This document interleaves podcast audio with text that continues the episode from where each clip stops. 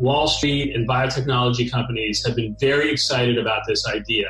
And what essentially it is, is trying to hack the cells in the body in order to make them into drug factories.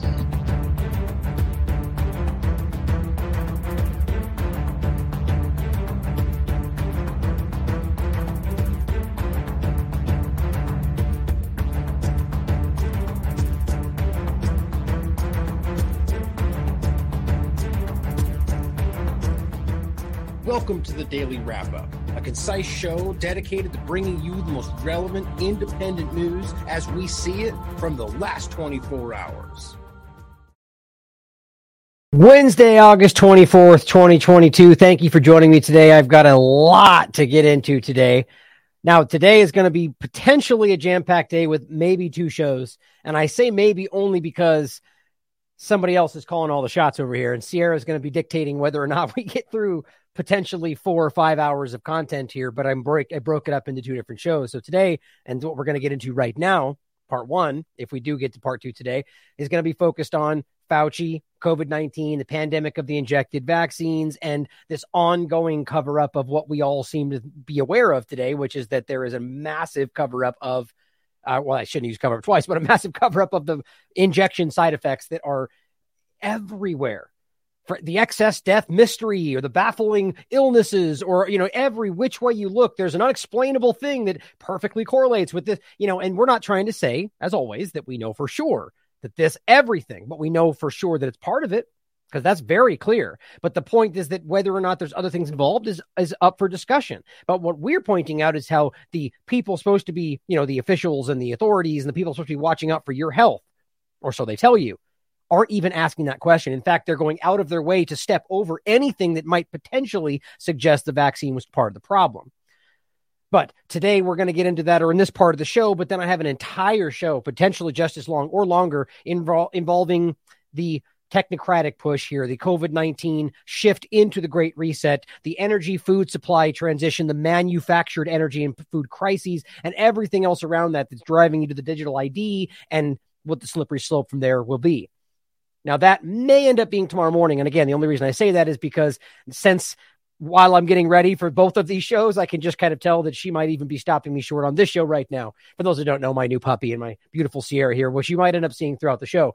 But just wanted to get that out of the way because if she doesn't do, she just decides not to let me work, and unfortunately, I'm going to have to slow down and stop. But that being said, I will do my best to get through this as fast as possible for multiple reasons today, but getting all the data across but it's really important to see how obvious this is.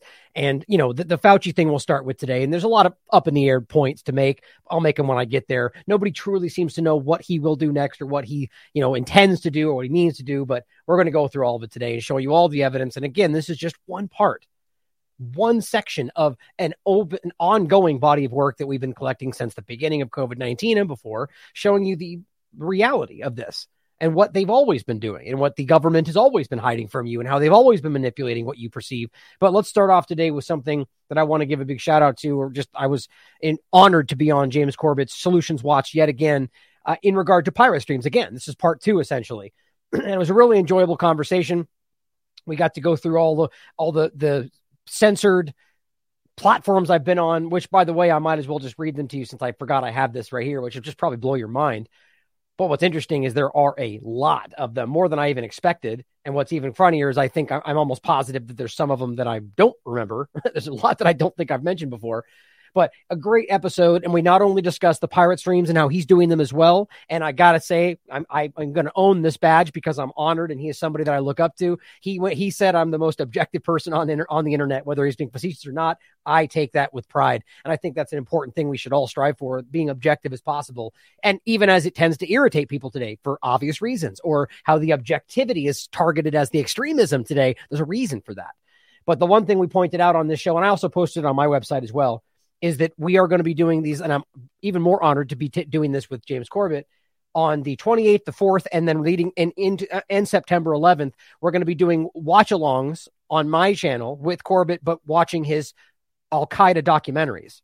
So, False Flags: A Secret History of Al Qaeda, Part One, which we'll be watching on, the, on August 28th, Part Two on September 4th, and then we'll be airing live for the first time anywhere on The Last American Vagabond with Corbett on our pirate streams as well, part three of his documentary that he and Broc have been working on for a while. And it's going to be outstanding.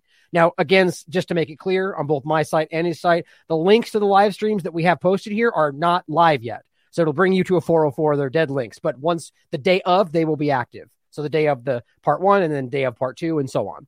So on September 11th of this uh, Sunday, September 11th, 2022, we're going to be playing this new documentary and doing watch along, talking and taking comments from people and so on. So I'm excited and just honored that Corbett would ask me to do that. So make sure you check this out and follow along, but watch this episode because it was a really enjoyable discussion.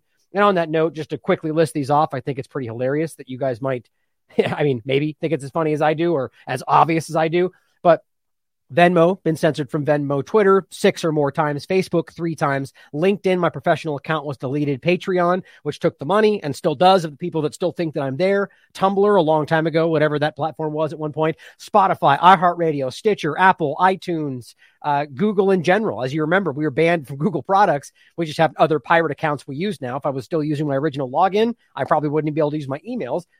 GoDaddy. Don't forget they blocked my podcast and suppressed my site until we switched to the new site. Google uh, AdSense was also which was also Google. YouTube. Personally, three different channels, and I don't even know how many pirate channels we've gone over. Over fifty easily. And I think about it this way: every show I do, we do on a pirate channel. Ever since we got uh, censored on YouTube all that time ago, and every single one of these episodes gets a strike. Every single one of them. Think about that. That's how many strikes, which adds up to how many channels. You guys can do the math. Reddit, we were censored on long before the show even started. Banned.video, don't forget my TLAV video account on theirs was deleted. I did a show on there which captured that I did have the account and that they just arbitrarily deleted it. No one ever answered for that. Not that they even have to, it's their platform, but don't call yourself a free speech platform and then ban people on banned.video, which is just ridiculous. DLive still censors my account, which is why I stopped using them. PayPal also took money and never gave the account back. Instagram, TikTok are still censoring our videos every day. You can ask Char about that. Then some to some smaller degrees, which I'll give them credit for at the very least, if not continuing to do it. But Buy Me a Coffee did censor us for one moment, and then they pulled it back. They admitted to doing it and then said, "Nope, nope, we did it on accident." And so I'll leave that alone. Brighteon, apparently, still you can search for my work and it never shows up. I asked them about it. Nobody said anything about it. So they said, we don't know. And I just stopped using it. Gettr and Rumble both doing small different things. But at the end of the day, we're still using them. But there's more, guys. I know there's more platforms that we've been censored for. But on that note, not to waste too much time because censorship is not a new story. I just thought you guys would like to hear that. And if you know any other ones we've been censored for or on, excuse me, let me know. I'd add it to the list. I find it pretty incredible that we might actually be the most censored person on the internet.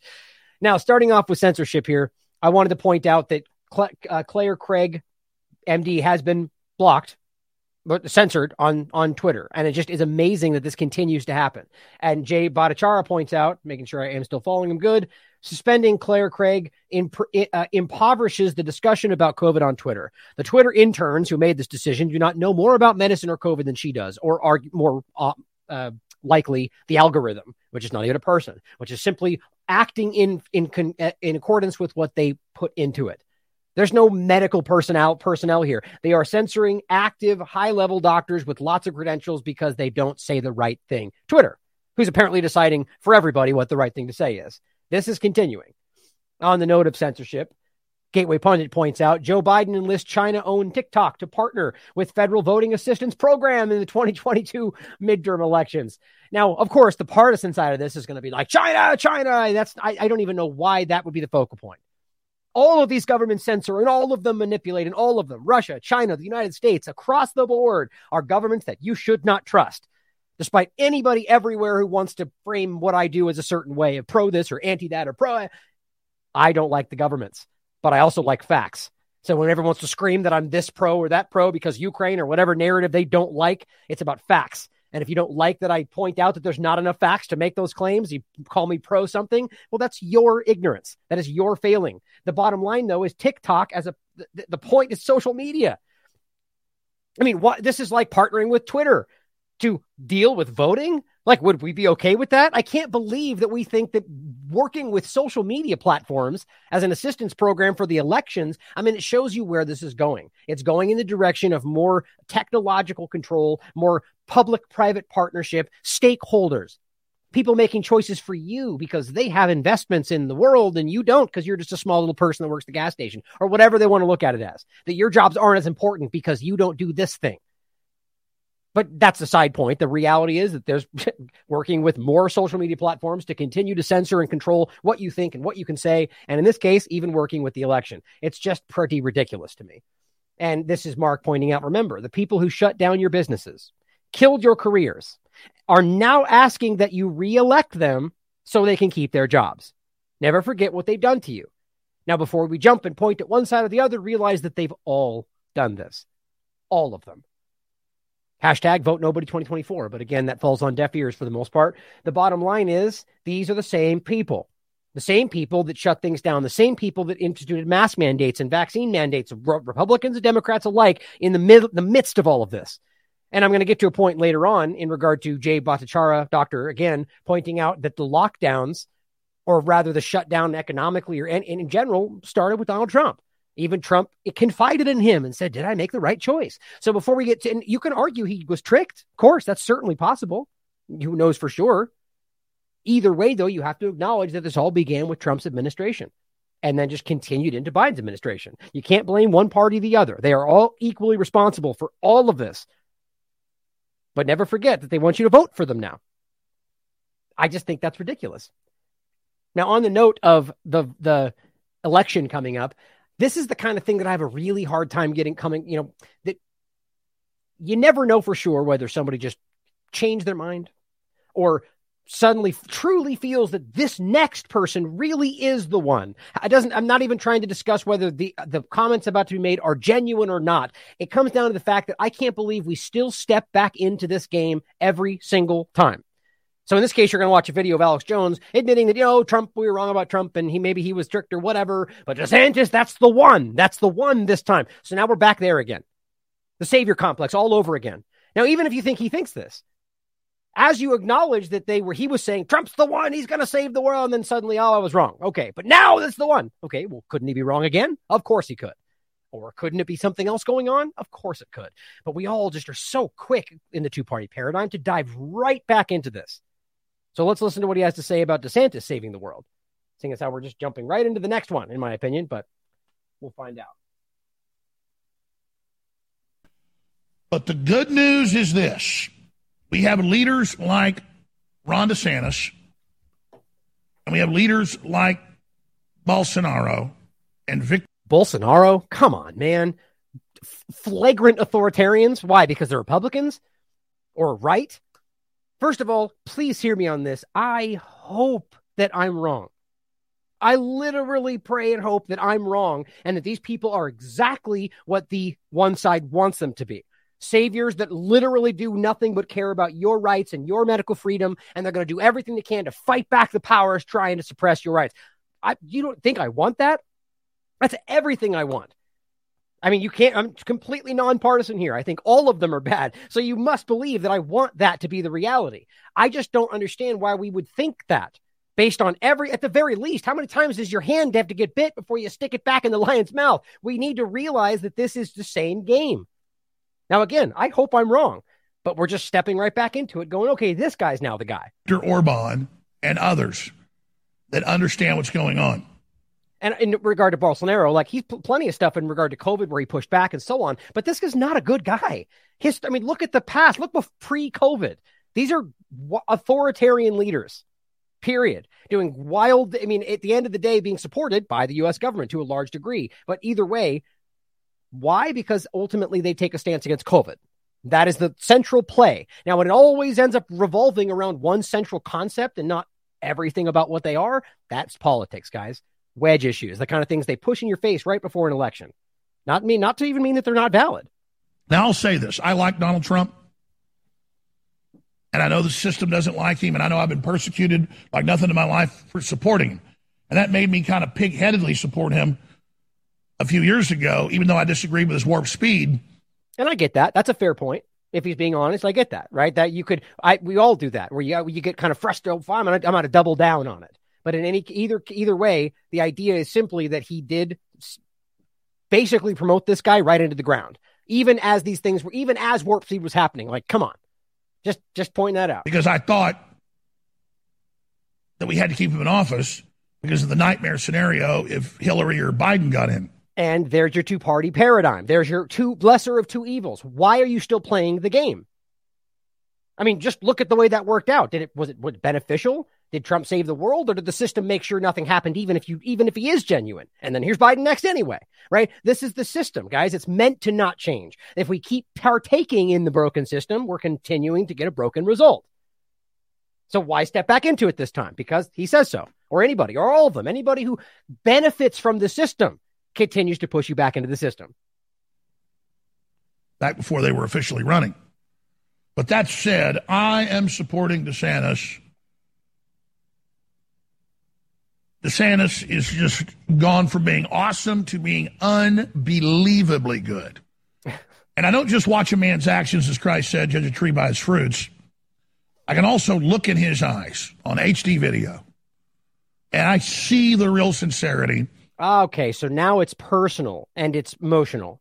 I can tell he's being honest. Really?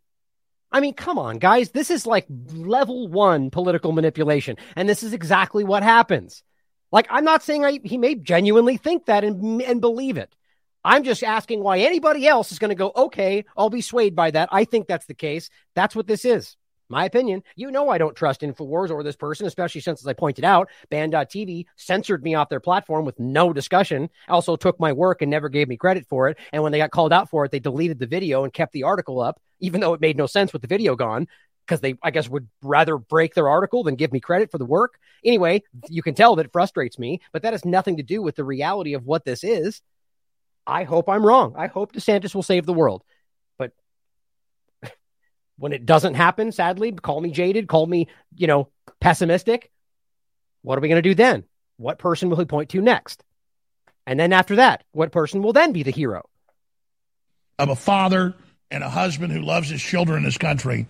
And the- because we know those things, right? Because we we know. Well, he says that. I'm sure, well, I mean, I, I find hard to believe that any genuine parent wouldn't like their kid. But think about the kind of things we're saying. We know that. We know he loves his wife. We know that he feels this way. We, this is the same as them going, we know Putin feels this way. This is the same kind of thing. I just don't know. This is ridiculous to me. And he's getting red pilled more and more each day. And then he's white pilled about the future if we stand up, but he's black pilled if we don't. Can I just point something else out too? Where did all these things come from? Red and blue pill comes from the idea of matrix, as far as I understand it. Maybe I'm wrong on that. I mean, I, I mean, even the point is simply that the idea of it was always about, you know, falling back asleep or waking up. Then we got all these random new things, and it usually comes from partisanship: the black pill, the white pill, and the it's just you know I, I find that to be simply uh, it, it's ridiculous. It's an adaptation, so it means more about what the partisanship wants it to mean. It's either that you're waking up or you're not. You don't get to split that down the middle and be like this. That's that's what that ultimately is. Because my opinion, you're not taking, you're not waking up if you are in the two party paradigm. Period. He has basic self preservation instincts, and I'm a DeSantis guy. Yeah, yeah, that's clear. I yeah, we got that in the first ten seconds. But here is, by the way, the DeSantis promo. You know, just classic, eh, ridiculous political propaganda. Now, don't don't get me wrong. As I said a thousand times so far, I hope this is genuine, and he really just is a family guy. And but what is the point of using the Top Gun, for example, because it's Top Gov, instead of just coming up as an honest person and saying, "Here's what I believe in. Here's what I want you to know, and what I'm going to fight for." No, we got to make some flashy political video because that's politics, guys. The people that spend the most money tend to be the winner, about ninety something percent of the time. So, well, here's the video that they put out as his prop as his ad video. I just I kind of find this to be ridiculous. Freedom headquarters. You know, it's those kind of statements in general that are just aimed at the lowest common denominator. Freedom, it's all about freedom. Like it's just, you know, you can just it's like foreign policy screaming freedom and destroying everything. Good morning, ladies and gentlemen. This is your governor speaking. Today's training evolution dogfighting, taking on the corporate media. The rules of engagement are as follows Number one, don't fire unless fired upon, but when they fire, you fire back with overwhelming force. Okay, now, how is that going to be misconstrued? I'm not stupid enough to think that he means, or rather that he in, wants you to think that he means actually firing. And that'd be dumb to assume that. It's obviously a metaphor, right? But the point is, what do you think the other side's going to do? You know what's going to, and, and then you have to ask yourself whether that is part of the plan to lead people into the reality of the left versus right and right's the terrorists and they're going to name them as the white supremacy lone gunmen. We, we all see that agenda building, uh, regardless of how baseless and ridiculous it is. January 6th and all the different stuff they've been building there. I've been chief among people attacking how they're being set up for that, and it's not real. But my point is, if you're going to come out, fight and fire back and attack, and all these threat words are going to be used to argue that he's promoting violence. I mean, why would you do that when you know that they want to frame you for that? I find that to be kind of crazy. But or or maybe he's right in doing it because he should be allowed to. I could stand by that. But I just think it's obvious how that could be and will be used. I haven't looked in to find out if they're already saying that or not, but I promise you somebody will. Here's DeSantis promoting the violence of the right or whatever they're going to do. And that's stupid. I'll make fun of that. But it's kind of like you're giving him a layup. Does it say that in the bill? I'm asking. I'm asking you to tell me what's in the bill. Number two, never ever back down from a fight. If I could complete the question, though. So you're going to give a speech or ask a question? By the way, look at this guy's mask right here. Is that, is that oh, never mind. That's a sticker. Never mind. I thought it was off to the side. Keep going. The question. Number three, don't accept their narrative. It's wrong. It's a fake narrative. I just disabused you of the narrative, and you don't care about the facts. It's why people don't trust people like you because you peddle false narratives. All right, ladies. Now, and, and also, just to be clear, I, I would be willing to bet that most of the things he's saying right there, I agree with because he has been doing a good job on on saying certain things around the COVID narrative and shouting them down for certain things that are wrong. But What's the actual meat of that? What's he actually say? Do you get to see the conversation? No, I guess the assumption is that he was correct in the point he was making, but you don't get to see that, do you? Your narrative is wrong. That's it. And the, his side's going to be like, yeah, of course, you're right. But what about? And what was the point? It doesn't even matter because this is not about context or meaning. This is about a flashy ad to get you all pumped up about the right side winning. And I can't stand that anybody falls for this. I think people choose to fall for this. And I'm willing to believe that most people are not actually getting into the two party paradigm today. Most of them will probably still vote because they think that's what they should do. But I don't believe most people fall into the extreme sides of this. Just my hope, my opinion, maybe wishful thinking. Ladies and gentlemen, Let's telephone. And there's something to be said about that. I mean, you know, again, if he's genuinely a, a, the person that they want to frame, you know, that Alex was framing him as, then it's just him saying, you know, I'm a family guy. Or you could look at it like him using his son for political reasons. Who's going to say? I guess we'll find out as the years go on and turns out if he's one of the regular people or one, you know, well, I guess we'll find out. In any case, I find that to be kind of ridiculous, especially since Top Gun in general is this massive propaganda series anyway. But going back to the point,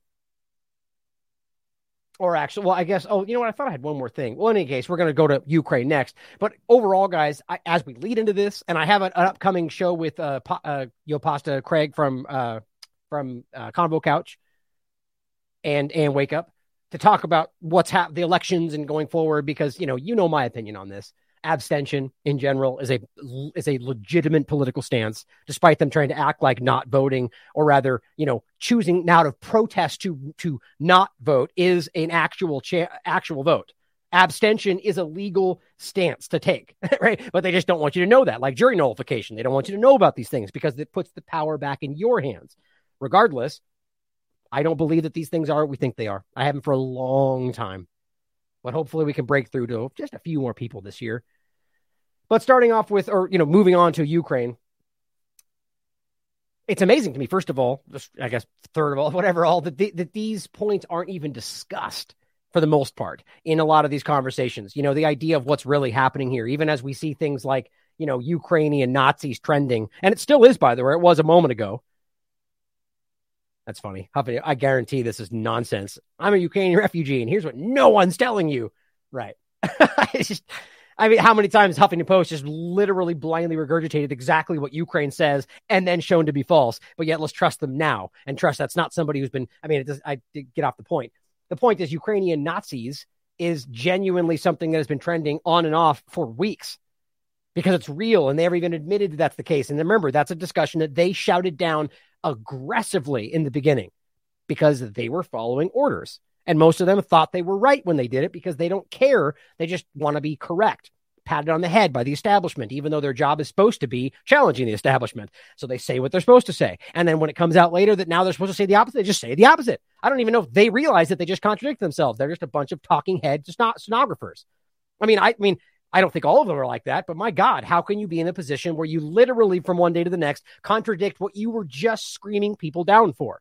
Think about how embarrassing that must be. But it doesn't matter to them as long as they're in the right circle and they get patted on the head every day. They look at you like you're the people underneath, you're outside the wall. You don't get any benefit. But here's Michael McFaul saying to help end Putin's invasion of Ukraine, the democratic world must send more weapons to Ukraine and impose more sanctions against Russia. So a failing war, which literally everybody around the world can acknowledge is going to fail unless they just dump everything into Ukraine. But even then, it's being shown that they don't even have the, the um, not capacity, but capability of actually putting up a, a good it's been very clearly shown from across the board that Russia has one by one continued to do exactly what it said it would do. Now, again, that's one of those points right there. People that act like you're pro Russia are going to say, oh, there is promoting Russia, or just pointing out the facts. Sorry if the facts make you upset, but the reality is clearly that's what happened. Do I know what Russia wants to do or whether they have foul, evil intentions? Of course not, because I'm not stupid enough to say I know what they think. But I would think so. In any government's position, I don't trust what they actually believe. That's always clear. But here, we have them saying that we're just going to dump more weapons in there.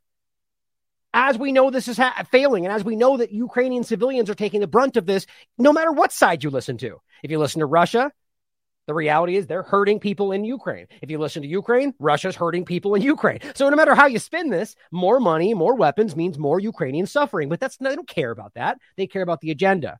And Joe points out there is no shaming the shameless.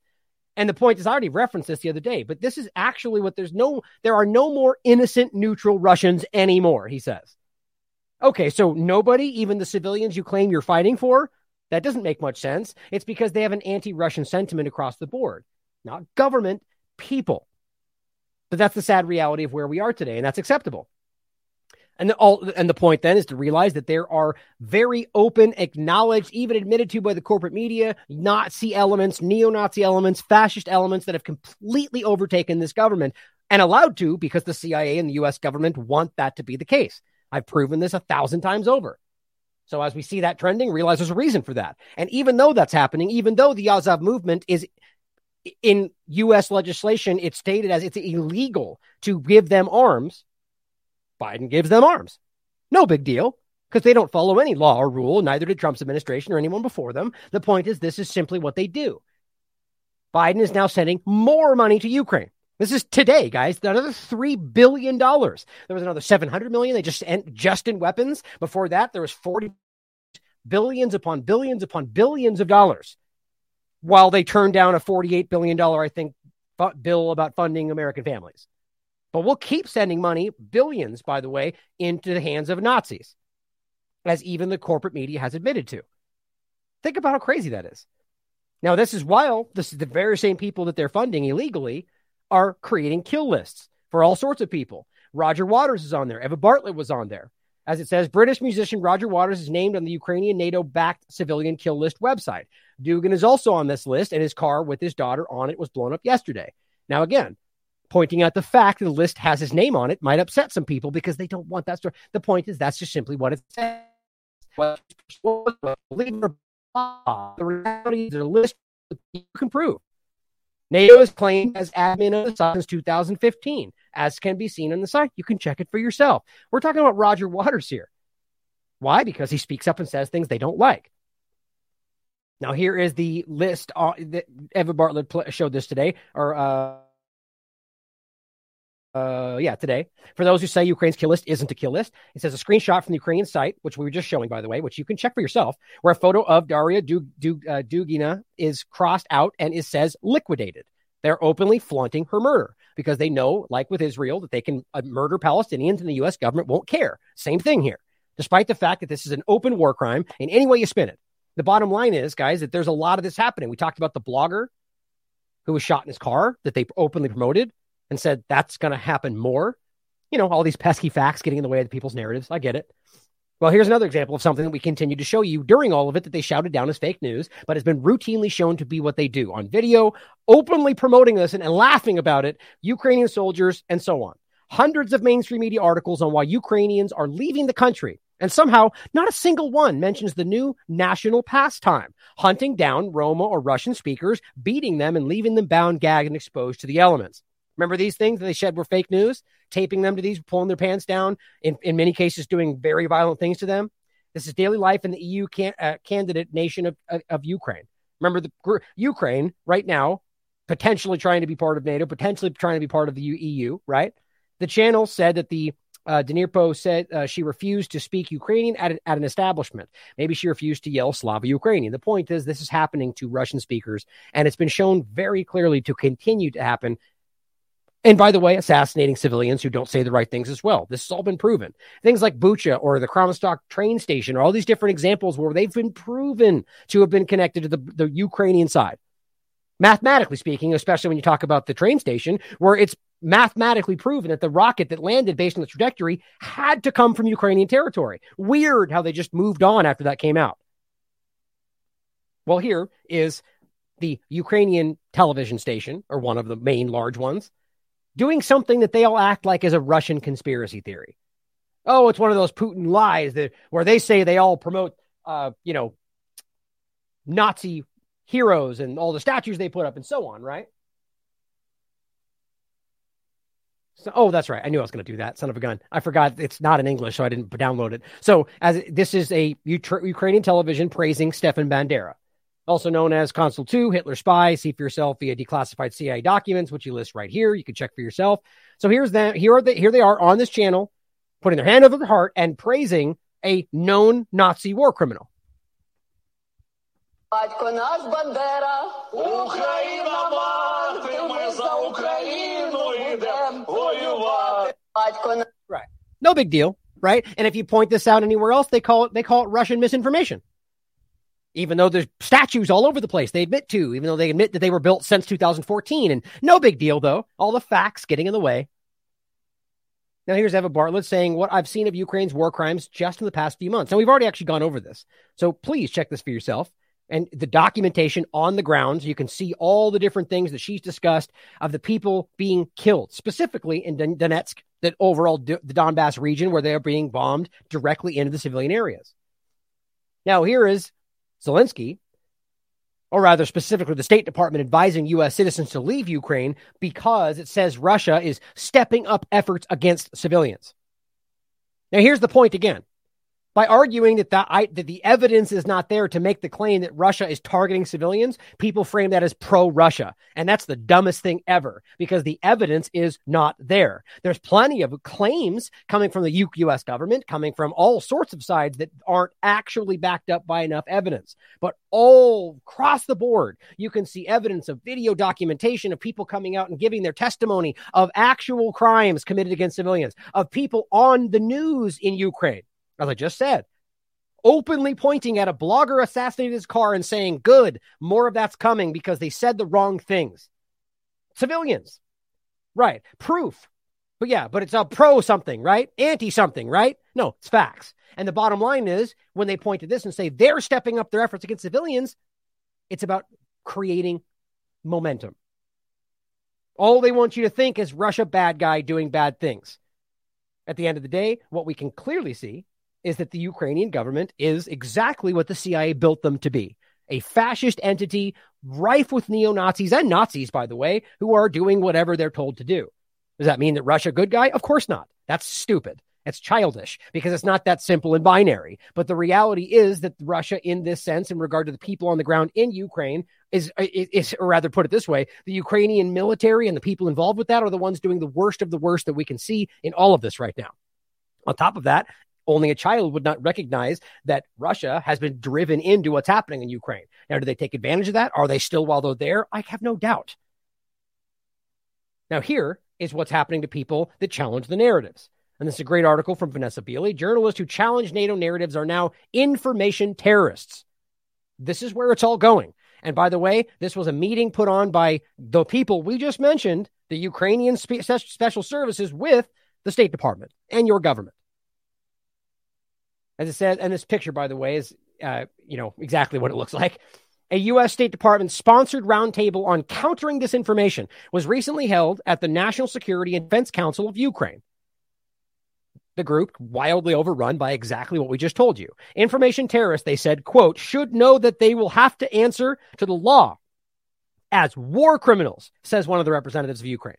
War criminals. So now, if they say you spread misinformation about the war, you can be arrested as a war criminal which to them means you can be murdered, which, by the way, they don't need a justification to do that. They've made that very clear.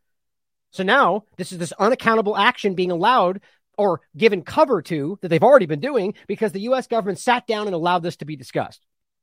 On the agenda was legal and state prevention of fakes and disinformation in the context of cybersecurity. So this is essentially what they already tried to do in the United States. The disinformation board. It's exactly what this is. Weird. What a coincidence.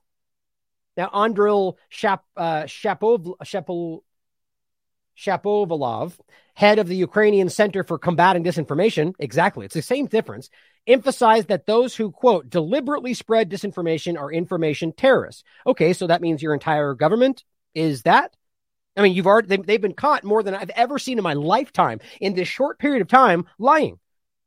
The ones I keep pointing out are the most obvious the ghost of Kiev, where they were grudgingly forced to admit that it wasn't real at all, or the fact that the uh, what I always forget her name now. The, the the the Ukrainian official who was caught lying about Russians raping children and was forced to admit she lied, and the Ukrainian government said she lied, and here we are. And there's still people that act like that's a real story, despite all of that, because they just never saw the other side of that. They only saw the one side, and then their corporate media ran screaming because they didn't want to admit they were wrong, and they never see that they admitted they were wrong. And then when you say it, they go, "Oh, fake news," because that's how they're trained. The bottom line is they've been caught endlessly spreading misinformation, posting videos of video games and saying that was shooting Russian ships down or Russian planes, or showing Zelensky on the front line. Turns out it was from two years ago, right? All these different things they keep getting caught for. And yet they're the ones calling out information terrorists. That's how that works.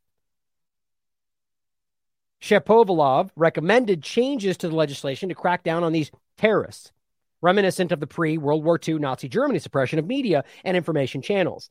And their an- the answer is eh, to the law as you have to answer to this as war criminals to the point. And we're going to get into a moment about the overlap in regard to the lockdown and so on around Germany to today. But it says it goes without saying that the crushing of dissent is essential for public support for NATO's proxy war in Ukraine, which is exactly what it is, to be maintained.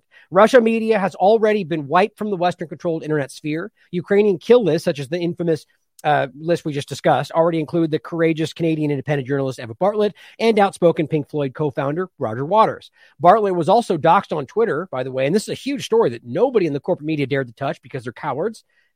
She was doxxed on Twitter by former UK Conservative Party member Louise Mensch, who alerted Ukrainian special forces to her presence in Donetsk. And a few days later, an attack was carried out on the hotel in Donetsk, housing journalists, including Bartlett. I mean, it's very clear here that these people are not even trying to hide what they're doing. And there's plenty of people on all governments, apparently, just weirdly turn a blind eye. How do you not see that for what it is?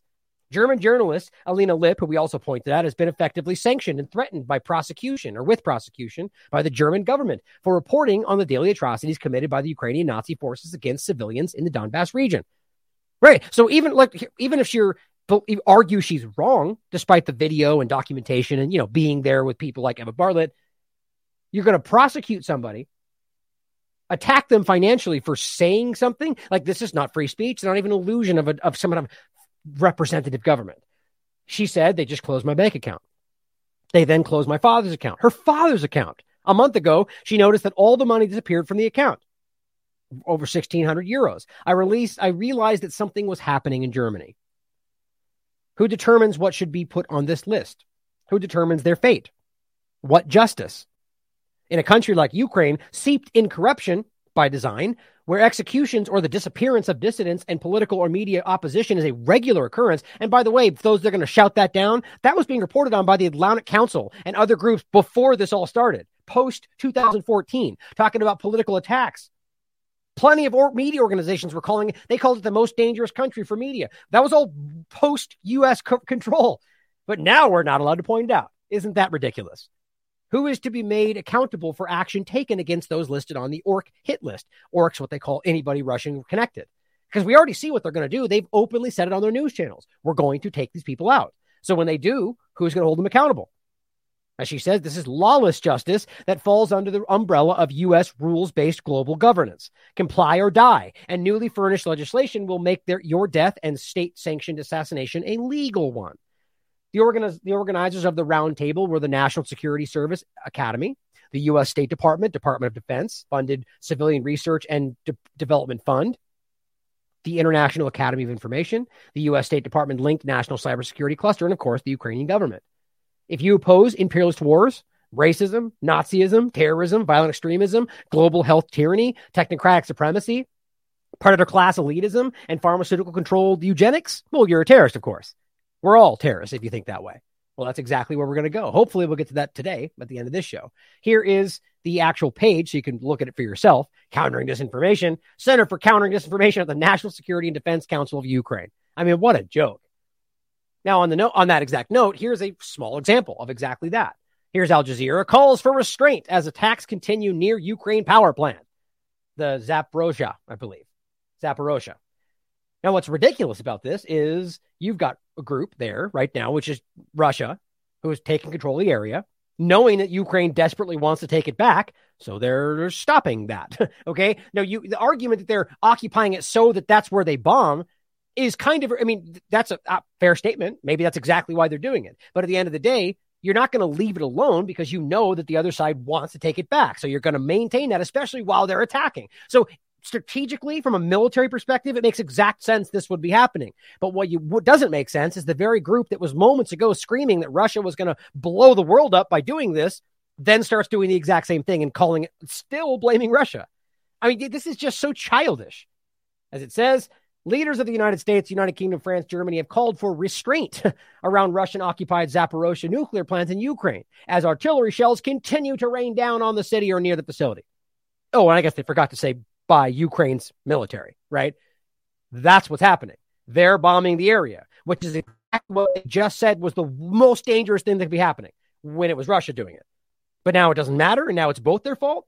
It says in a statement on Sunday, the White House said the four leaders spoke by phone and discussed the situation, quote, including the need to avoid military operations near the plant, which of course is basically only saying Russia has to move because when Ukraine keeps bombing it, they go, restraint, everybody needs restraint. No, what you need to be doing is saying, Ukraine, you need to stop playing with fire, even if you feel you're in the right.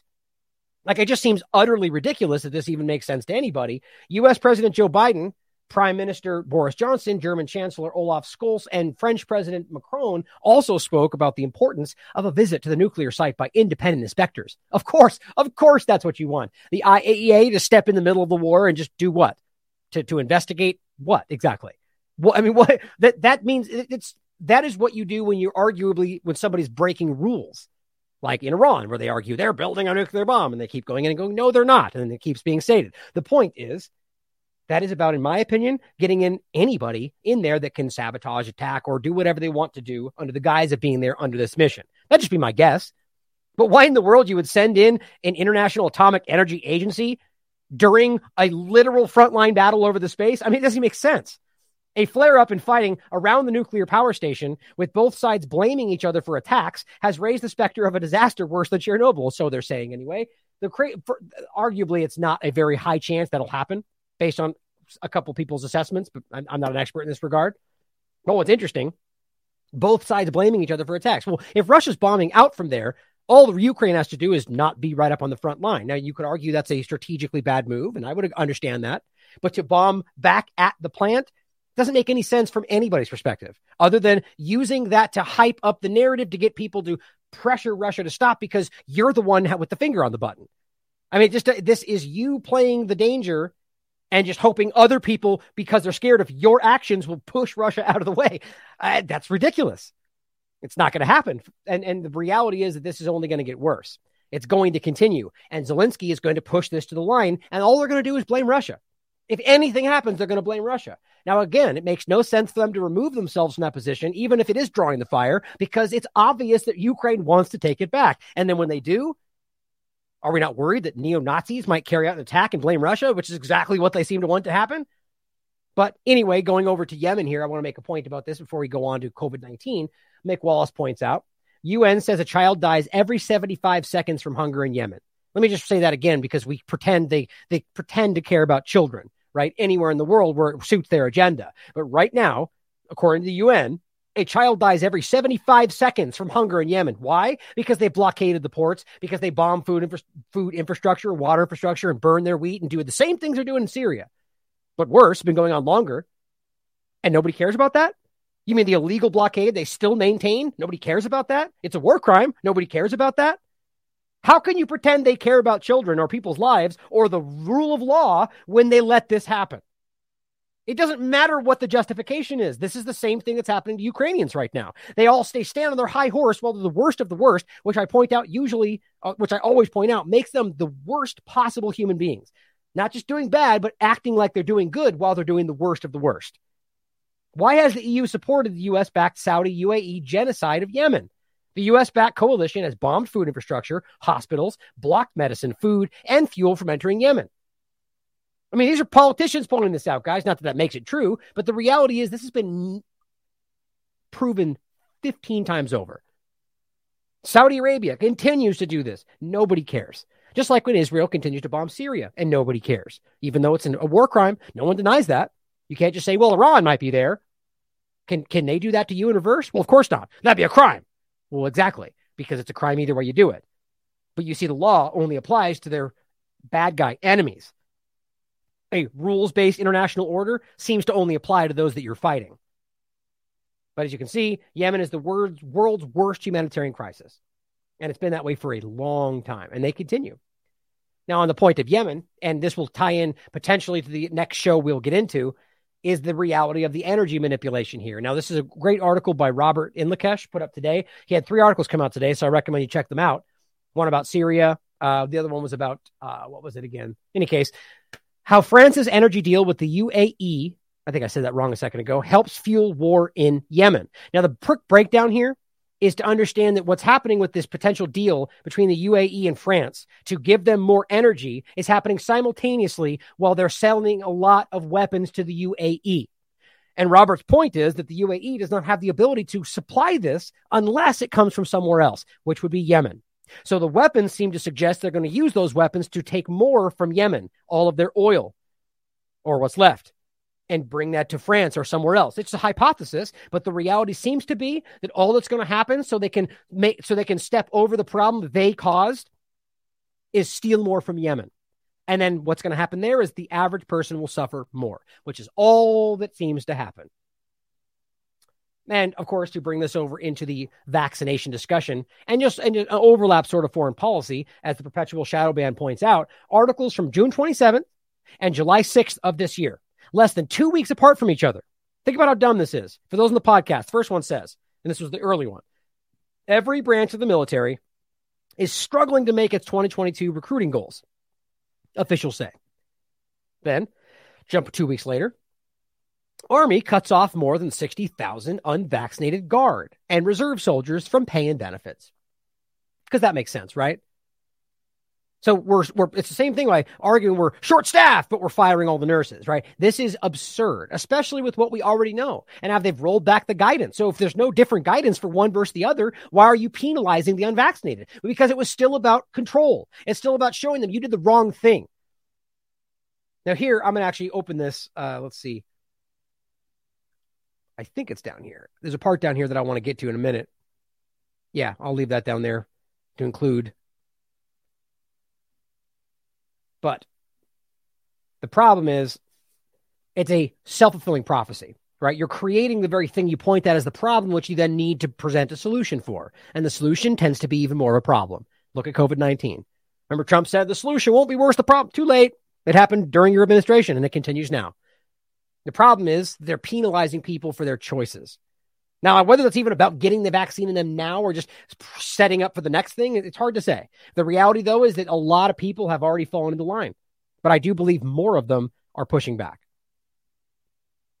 Now, here's an incredibly ridiculous video.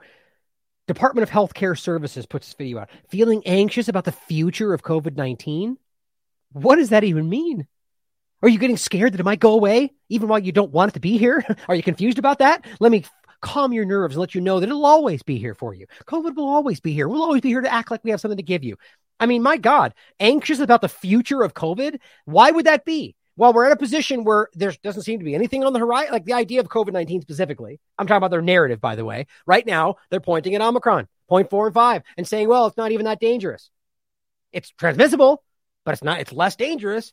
Is there something right there behind it they can see? No, no. Okay. So are shouldn't you be going calm down? It looks like we're out of it. We're uh, we're getting better. Well, no, the corporate media hypes everything and every shadow and every glitch and everything they could point at. So the people that are still stupid enough to follow along with that are freaking out about every turn and every comment. Oh my God, COVID 19 is going to get worse tomorrow. That's what they're doing. Feeling anxious about the future of COVID? I mean, I can't even believe that's real. If you're feeling anxious about the future, you're not alone. Cal Hope offers free COVID 19 emotional support. Call 833 317 4673 COVID emotional support. Well, you know why anybody might need emotional support? It's simply because of what you did to them. That's the reality. The emotional support is only needed because you broke people. In any case, think about how ridiculous it is to be in a situation where you're dealing with a mild flu, if that, and even less than the beginning. And even these people that the look, people that never took injections are not feeling anxious at all. Remember how they tried to spin that? and act like you were the scared one for not taking it. No, no, no. We weren't scared about anything. Or in the case of this lie, we were realizing that that the lie was that this thing was safe. The point is that they are scared of the illusion, therefore they got forced into something they're now realizing was dangerous or is dangerous. So the people feeling anxious are the people that are supposed to be the most protected under their narrative. Think about how stupid that is. You got four shots and two Paxlovids, and you're feeling anxious about the future of COVID. exactly. That's the crazy part about this, guys. And they're counseling people on that. Well, don't worry though. If you're scared it's going to go away, rest easy, guys, because apparently they're letting you know that it'll be right back. It's coming right back around the corner, right? There's a fresh warning tonight of a new COVID wave predicted to hit before Christmas. Let's go live to Rosie, Rosie Barnett. Rosie, authorities have released new modelling Jane, early November is when that next wave is forecast to hit, just as we're gearing up for summer and the festive season. Now, it's not exactly clear just yet how many daily cases we will be seeing, but authorities say it will be significantly fewer than the wave we've just had. Okay, so literally based on nothing, nothing, just to go, we think there might be something because that season. And you report that? Even though the report is that even if that hypothetical, completely unprovable point happens, it's going to be less dangerous. New wave predicted for November. What's the basis for that? Well, because November is re- respiratory flu season, so it probably happened, right? That's not news or science or anything other than COVID propaganda. COVID season's coming back around. Make sure you do what you're supposed to do and the government said you should do during this time. That is ridiculous. And you know how many other things are happening right now that are very important to discuss, but they were we were predicting a new street, another push for Omicron, while most of that country is vaccinated. Why does that even make sense? Aren't they the protected ones? Provided, though, there aren't any serious new variants between now and then, the key focus will be keeping our hospitals prepared. Of course, because, you know, the unknown hypothetical where there could maybe be a new thing tomorrow means you're all going to die if you don't do what we're told right? You never know. That's what WHO called out. That's what BMJ called out. The HHS called out. Working on worst case scenarios instead of measured risk assessment. Going, we never know. It could be deadly tomorrow. So we're going to lock people down just in case. That's what we're seeing. That's the mindset of all these people. Still coming off this wave, uh, we're going to have to uh, continue to be in a state where we're being ready and managing COVID cases uh, on an ongoing basis. Oh, yeah. So forever. That's that's what he means. Forever. Even though it's not happening now, we need to always be on guard, ca- counting every single case and hyping those in the media and keeping you taking what you. That's what they are talking about. Does this look like take the injection, wear the mask, and you go back to normal in two weeks? This looks like forever. Who said that again? Who warned this would be the reality going forward? Anybody paying attention? COVID's not going away from our community. Authorities say the next peak will largely be based on waning immunity across the state. So, right, okay, so because the your immune system's been destroyed, and they already know that that's going to happen, which probably seems to be lo- intended, so they have to keep you looped into the new injections. But the problem is that we know that most of these people already got sick according to their narrative, which means they have some level of natural immunity, and that's not even being factored in. So, does that mean it's going? I mean, the bottom line is this is unprovable narrative that's about getting you scared about the next thing that hasn't even happened yet. So you just listen to the next thing they tell you. I mean, it's just very frustrating how obvious this is. And no, I don't even think most people are buying this right now. Now, the point was, as Candace Owens very succinctly pointed out, experts told you if you complied with lockdowns, censorship, masks, and vaccinations, life would return to normal. They all swore up and down, Fauci included. Conspiracy theorists told you COVID was never going to end and governments would use it to usher in a totalitarian new world order. Who do you believe now? Now, I'm not even trying to argue that that's what everybody was saying or that they're one or the other. The point is simply that there were people that said that. I was one of them saying that this, not that I knew for sure, but based on everything we have in front of us and the evidence we can see, this is about ushering in the new normal. Not even getting to the great reset yet. The idea that we need mRNA vaccinations, universal platforms, the idea that this was going to be used to usher in vaccine passports and digital IDs. Look at where we are. That wasn't this, these were hypotheses based on what we had in front of us or what they outlined, like the EU having an outline from 2016 to now saying this is when passports would happen. I mean, you can't miss these things. So again, guys, the experts said just do what you're told and everything will go back. And at that moment, Klaus Schwab was on the stage saying, We're never going back. And you chose to listen to them. People like us were telling you that this would be used, and it is. And they're now at a point where they're openly talking about a new world order. Remember how that used to be the craziest tinfoil hat? You can't even say the phrase. And now it's just a blithe, common thing to say because, well, we need to because climate change or whatever it is. She's exactly right. Now, that doesn't mean just because they said it, they were right, that they are always going to be right. Somebody could have guessed at that and gotten right. Somebody could have used peer reviewed evidence and we'll be wrong tomorrow. The bottom line is you have to stand back and realize how the very people that are supposed you're screamed at to listen to were not just wrong, but still doubling, tripling, quadrupling down on that wrong. That's incredible. It's time to wake up if you haven't seen this yet. Now, Fauci, I believe, is desperately trying to get away from how this is collapsing. It is imploding right now. Now, let's be clear about this. And my joke was, as it says, Fauci announces he's resign- resigning from both his positions. I said hashtag. That's how you know it's working. I can't. I keep putting that hashtag out in regard to they come out and go, I've got sick for the thirty seventh time, but I've got four shots and I'm grateful. That's that's how you know it's working. Like that's the dumb joke, right? So when Fauci flees in the middle of an administration, that's how you know it's working, right? The bottom line here is that you can argue that he told you he was going to do this, which is of course what they're supposed to say in July.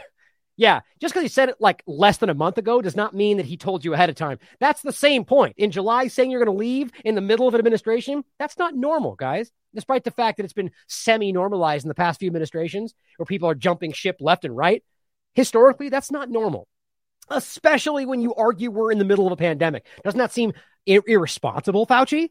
You're leaving in the middle of a pandemic, even though that's not what's happening. That's the narrative.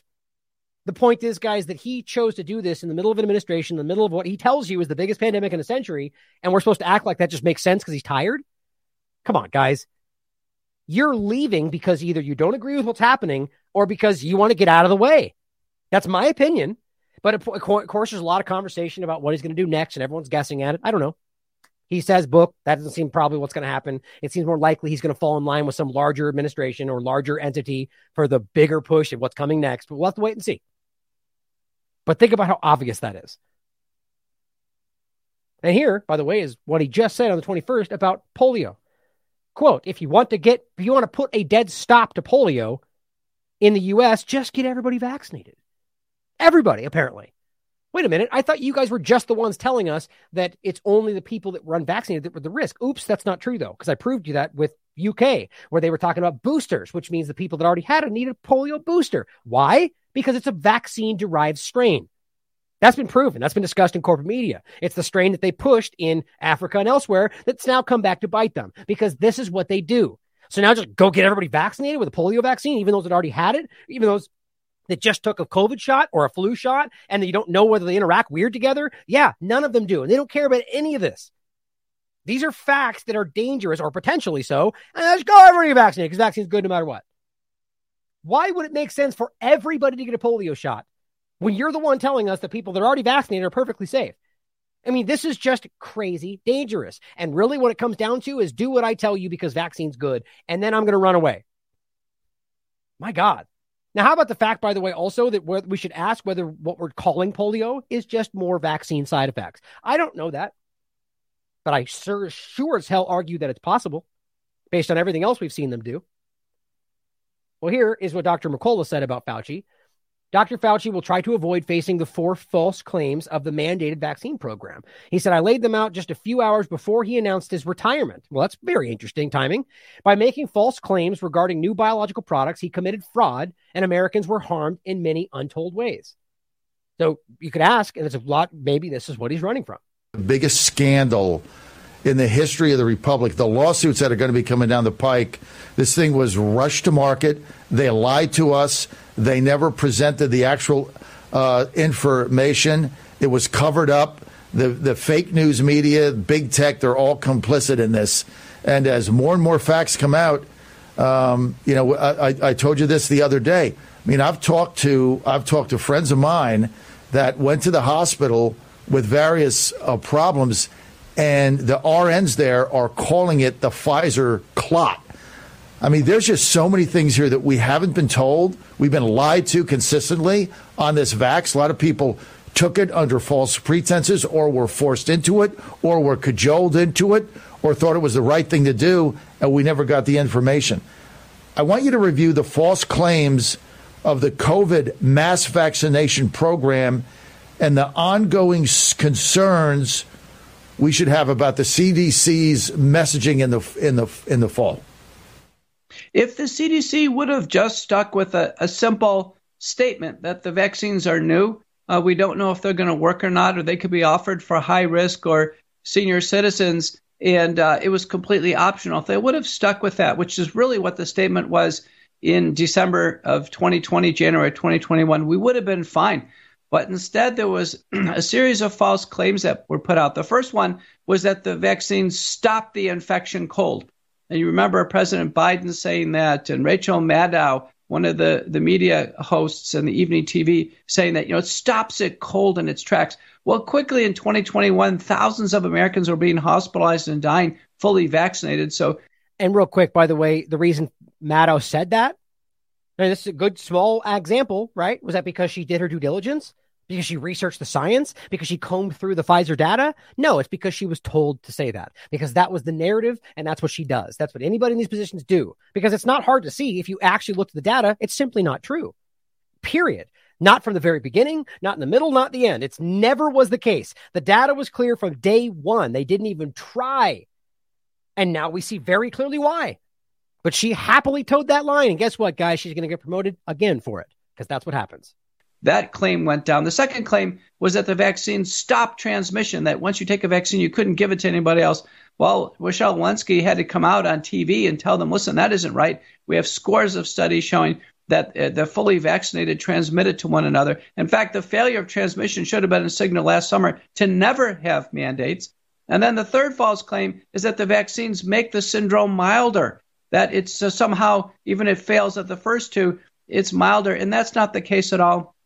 Um, uh, there are no randomized trials with, with hospitalization death as a primary endpoint where the vaccines have influenced that. No uh, secondary analysis from randomized trials. And any. How many times have you heard this on this show? Right? I mean, and if this is not because I'm guessing, or, you know, and Dr. McCullough is, it, it, Peter McCullough is an expert highly credentialed. For the reason we were saying this is because we looked at the Pfizer trial data. It's not that difficult. And from the beginning, it was shown to reduce mild to moderate symptoms. What he's pointing out is there is no data around whether it reduces hospitalization or death. They say that because they point at something in the world that they say they're seeing. And the reality is that that's being shown to be false in every possible way. This is what I keep pointing at. I'm tired of the idea, well, it does reduce this over 50 and so on listen to what he's saying. That's not, at the very least, not backed up by evidence. It does not. I argue that this makes your problems exponentially worse. Not even just the issues that it causes going forward, myocarditis and blood clots. I'm talking about exacerbating whatever issue in that moment, right? There's no, it, it, whether you think we're dealing with COVID or something else, whatever they're pointing at, the reality is that do, this thing does not reduce what you deal with. And then it also adds an entirely new level of problems. That's the reality. That's what the data shows. It's what everything shows you, unless you just want to listen to what the corporate media says it shows and ignore everything else.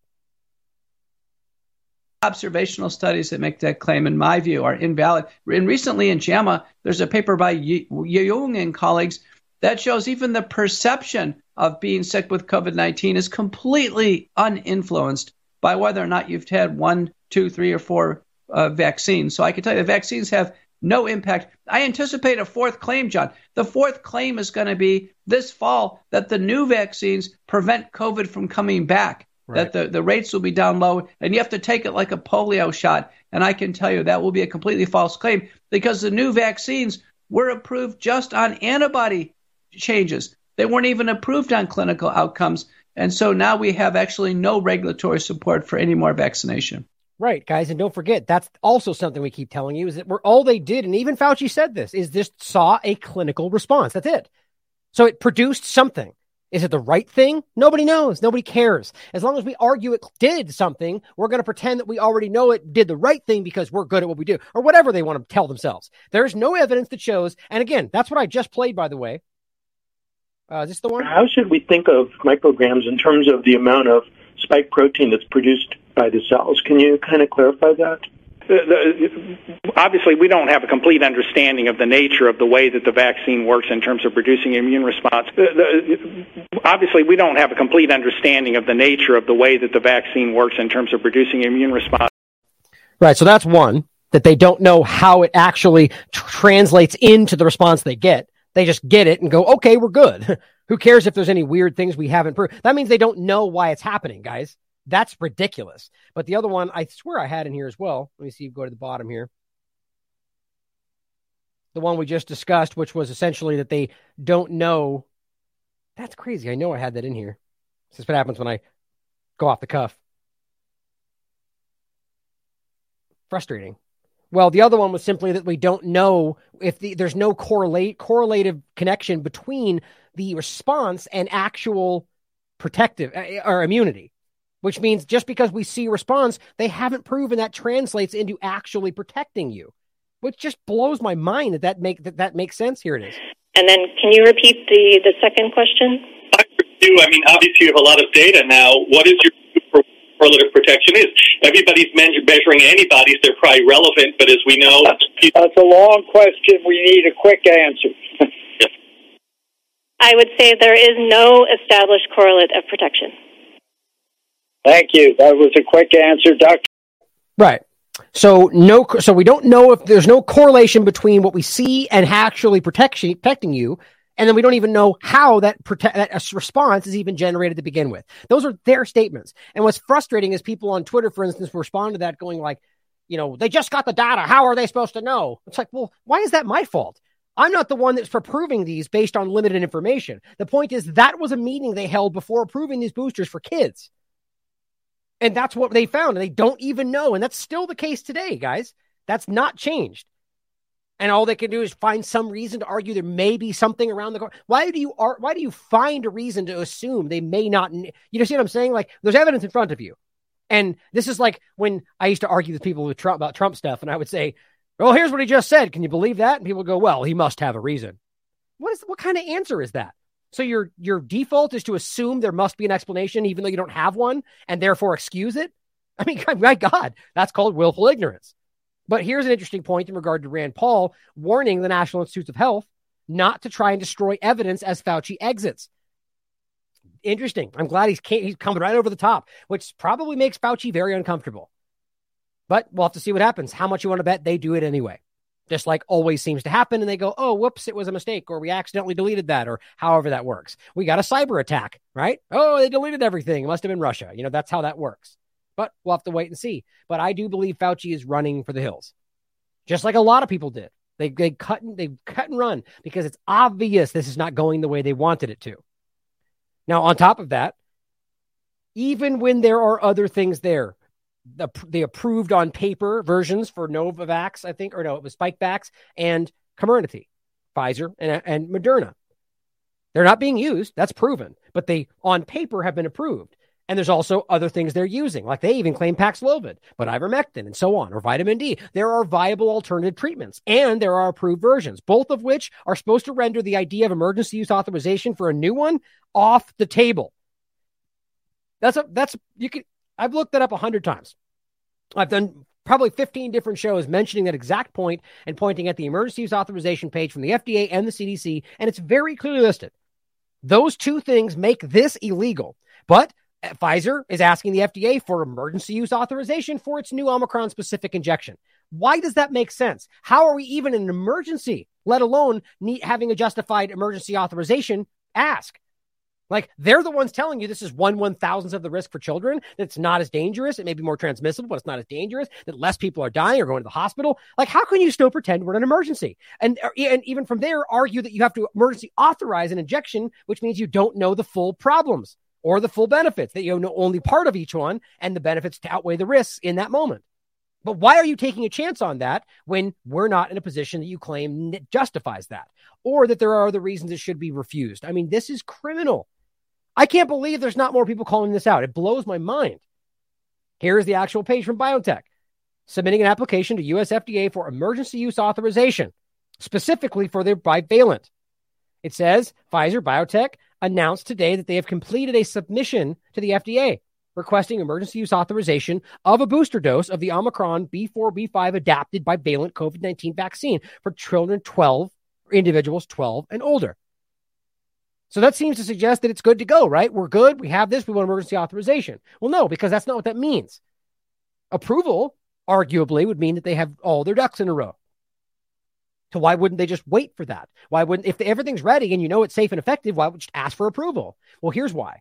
The bivalent vaccine contains mRNA encoding the original SARS-CoV-2 spike protein, which first of all doesn't make any sense to me. If you're the one telling us 99% of what's happening is anything else, and that that is not, I mean, you're you're literally including something that seems unnecessary and seems to be one of the largest problems causing all sorts of vaccine effects that aren't happen. You know, I don't I hate saying side effects. They're just effects, dangerous effects, blood clots, heart attacks, strokes, which is present in the original injection. They say together with mRNA encoding the spike protein of the Omicron B4 and 5 variant. So now you've got three different versions of this in there.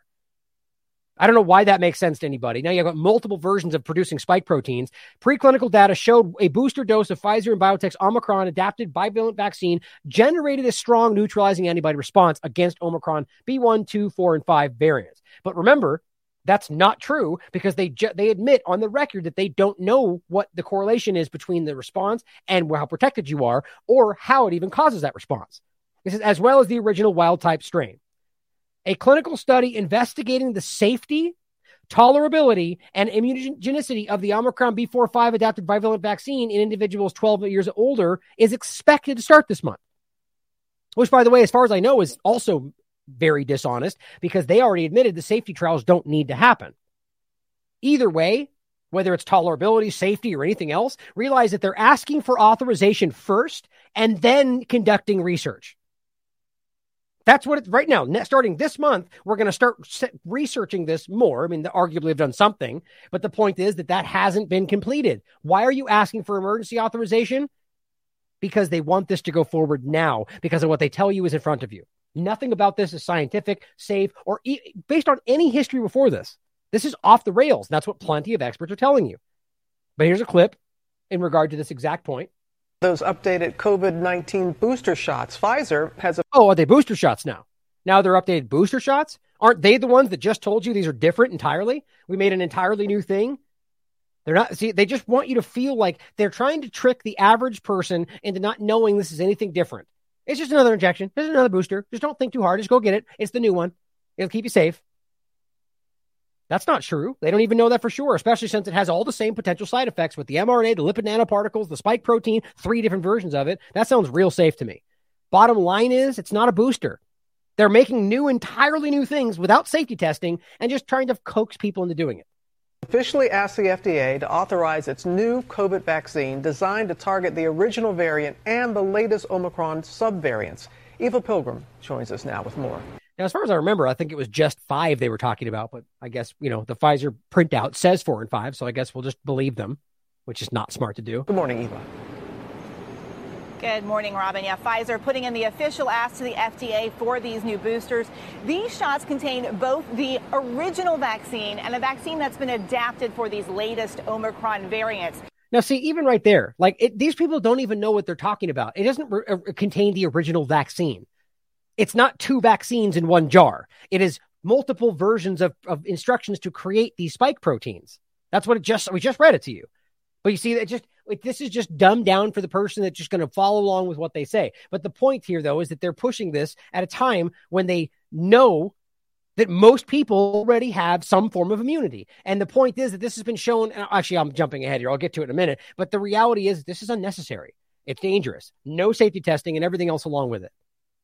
These shots would be for people 12 and older, and Moderna is expected to ask for a similar authorization as an authorization, an emergency authorization where we're not an emergency when they don't have the legal justification for either well soon. So, what happens next? The FDA authorization is expected early next month. Then the CDC would need to make its recommendation. If all goes as planned, we could see these new shots in arms very soon. Pfizer telling ABC News they will have millions of doses ready as soon as it's authorized, saying they've already scaled up production and they're ready to deliver these doses for September's. States are already able to put in their pre orders. Right. right. So, September. So, like in a week, right? So, they've made them already. Let's not be let's not act stupid about this. These are made and sitting there ready to go. To be able to produce I mean, why does that make sense? How do they know it's going to be approved or authorized? How could they think about that? That, means that they know this is going to happen because Biden even said they've already they've already put money out for these things. The point is that these things will go expire, won't they? So they wouldn't risk making these if they knew that they were had a risk of not being able to sell them. So think about that, guys. How much you want to bet it gets emergency authorized when they ask for it, even though that's illegal. I mean, I, I can't say that enough. With there's approved versions, that alone makes an emergency authorization off the table. But I guess that doesn't matter. And also big news. And uh, also ask yourself what that means for those. So they went through all this process to claim they approved these two on the shelf, and then we're just skipping it over and going to the next thing. So those things don't even matter anymore. It does matter, though, from a legal perspective about creating the indemnity that they need. Dr. Anthony Fauci yesterday announcing that he, he is stepping down from both of his positions. That's right. He said he's going to step down in December, ready for the next chapter of his life. He is 81 years old, Rob. Right, in the middle of an administration, which makes no sense whatsoever, especially when he's the one screaming about how we're all in danger. But I'm going to go ahead and cut out and let you guys deal with it, though. I mean, it's just he's running. I, don't. It's very clear. Look at that. We got Donbass trending, guys. It's very clear that people see what's happening. Very clear. It's probably trending because of this garbage Huffington Post article.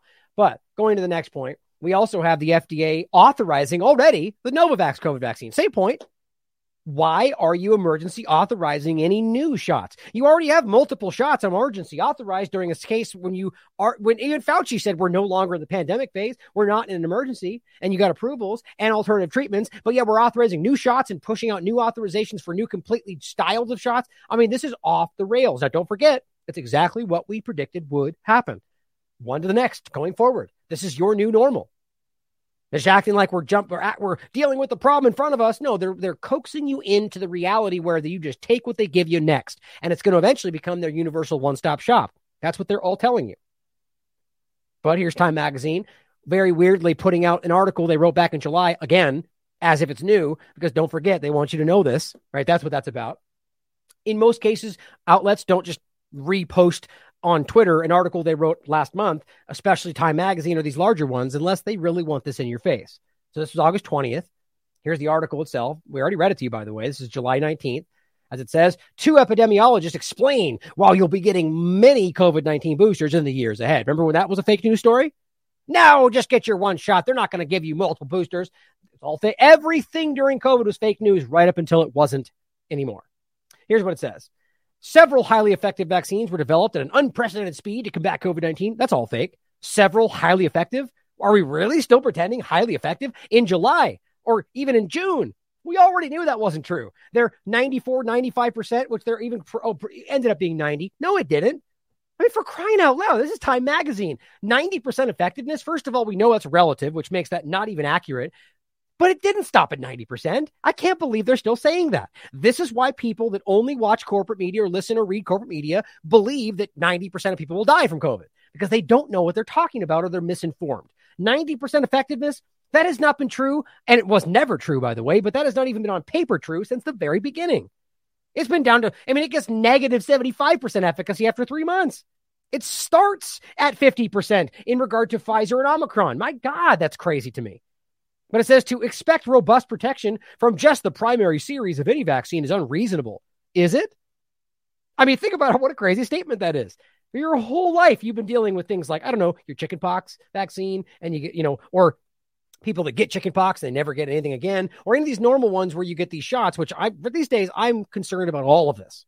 And I always have been, by the way, but I, I haven't gotten anything or given, you know, anyway, personally, I am completely against all of this because I don't trust where they're at. But to argue that it doesn't make sense to expect it, it's unreasonable to expect it to be one why would that be the case? Then it goes on to say, but somehow society has placed too high a bar on what is considered an acceptable number of doses. Oh, so it's your fault, you dummy. You're the one making it a problem by worrying that we need 14 shots or five or six. When we said it would be four, we were called crazy conspiracy theorists. Now, today, when you say five is too many, you're called a conspiracy theorist. It's the same thing that keeps happening. Vaccine passports are dangerous conspiracy theory right up until now you're a conspiracy theorist if you don't go along with them. I just don't know why. I mean, this again, I shouldn't say that. That's why I believe everybody sees through this. It says instead, we need to understand that we're going to be getting boosters in the foreseeable future and to appreciate their benefits. You're going to get them forever and you're going to like it. That's what that means. My God.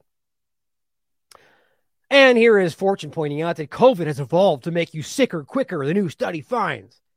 Well, here's a lie right in the first sentence. As the novel virus has evolved to become more transmissible, that's their narrative, and arguably based on the science they put out with it, that does seem to be accurate, but and more virulent? Uh oh, wait a minute. That's actually literally false, even based on their narrative. Extremely severe or harmful in its effects? No, no, not even remotely. And that's even what everybody before us has just said that it's more transmissible, but the hospitalization and death has gone dramatically down. Okay, so why is Fortune lying to you? Because they put those words out in hopes that you don't understand. The bottom line is they're saying it's more dangerous. And that is not true based on even their narrative. But there it is right in front of you.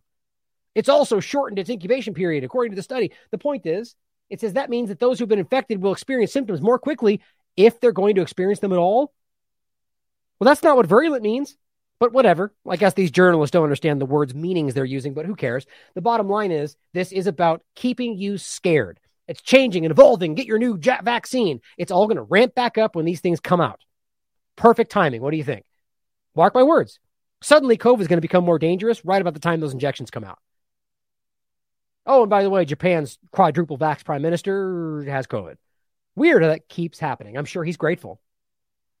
Jamie Wiseman, MD, points out, and this is where we're seeing this evolve to. Don't forget the beginning, where the vaccine is going to save everyone's lives. You're not going to die. You're not going to get sick. It's going to save everybody. You're going to go back to normal. Just do what you're told. You'll go back to normal. Man, they were all yelling you down, right? That's how it started. Here's how it ended, or how it continues. Two things can be true, this doctor says. Vaccination is the most powerful tool we have to end the pandemic, and vaccination alone will not end the pandemic. Okay, well, you don't just get to tack on that second part of it when you said the opposite. You were the one saying, just get your vaccines and we can all go back to normal. And then when they don't work, you go, but that way, that's always been okay that they don't work and we need more things to, you know, mass and lockdowns together. You don't just get to move the goalpost. And I'm so tired of this. But at the end of the day, vaccination alone will not end the pandemic because these things are hurting people. It's creating the pandemic. And even more so, I, I don't want to forget that as Geert Vanden Bossche points out that the Omicron bivalent injection is only going to exacerbate the problem. Now, that's his prediction. We'll have to hope, wait and see, and I hope it doesn't. But the idea that vaccination is the most powerful tool is just blatantly false in every possible way. That's not even historically the reality, but that's not something to get into on this show because there's a lot going on today.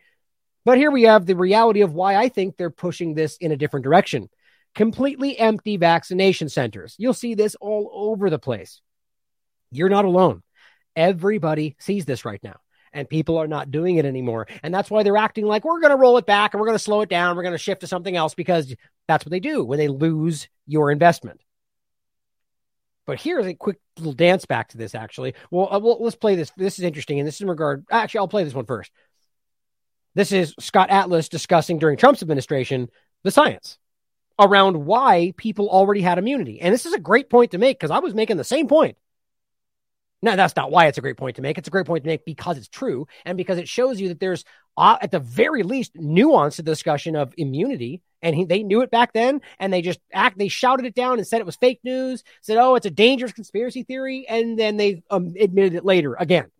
So we knew it, and then we didn't, and now we know it again. Immunity right? It's embarrassing. They they they chose to pretend it wasn't real while they wanted to take the vaccine. And some people are dumb enough to fall for it, apparently. But as it says, immunologist Beda Stadler of Switzerland has been saying this for months. He's been calling his colleagues immunity deniers. He explains how the Church of Science is only using spike protein antibody tests and not other proteins on the surface of the virus in tests. What's interesting? The argument being, oh, look at that. See, they're pushing this out on you right now. But what's interesting is that so the argument being that they're only testing for something they want to test for and willfully manipulating that also. Very interesting. Here's what he has to say. Let me grab that. I was astonished that, that there are pap- there were at that time already papers around demonstrating that people who had never contact, never with corona, uh, with SARS-2, they had a T cell response against SARS-2. Less than, of course, those who had contact with it, but it was a clear thing. Now, every immunologist knows you cannot have a T cell response without a B cell response. The two always go in parallel. It's the T cells who help the B cells to make the antibodies. So if you have a T cell response, you are 100% sure. No, not 100% because there is no 100% in, in nature. So that Exactly. How many times you heard me say that? It's embarrassing that they push 100% on anything. 99.9% sure that you will have also antibodies. And then the long- Now, this is an important point in regard to the reality of how immunity works. Again, seeing an immune, an immune response, a clinical response, does not mean you have anything that you need.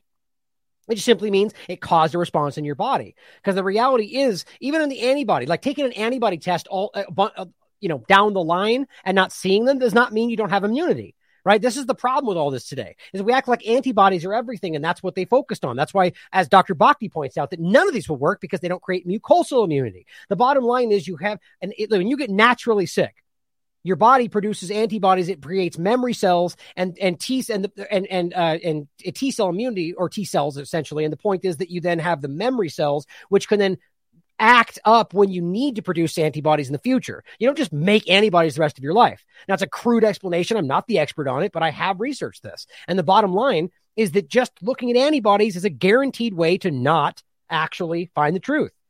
The reality we're getting at here is that people had these T cell antibody reactivity before COVID 19 and in the very beginning. They moved, they, they peer reviewed science called this out in a multiple different ways, and they just ignored it because they didn't want that to be the case. They wanted to be able to use this to push vaccination, which we're clearly seeing now.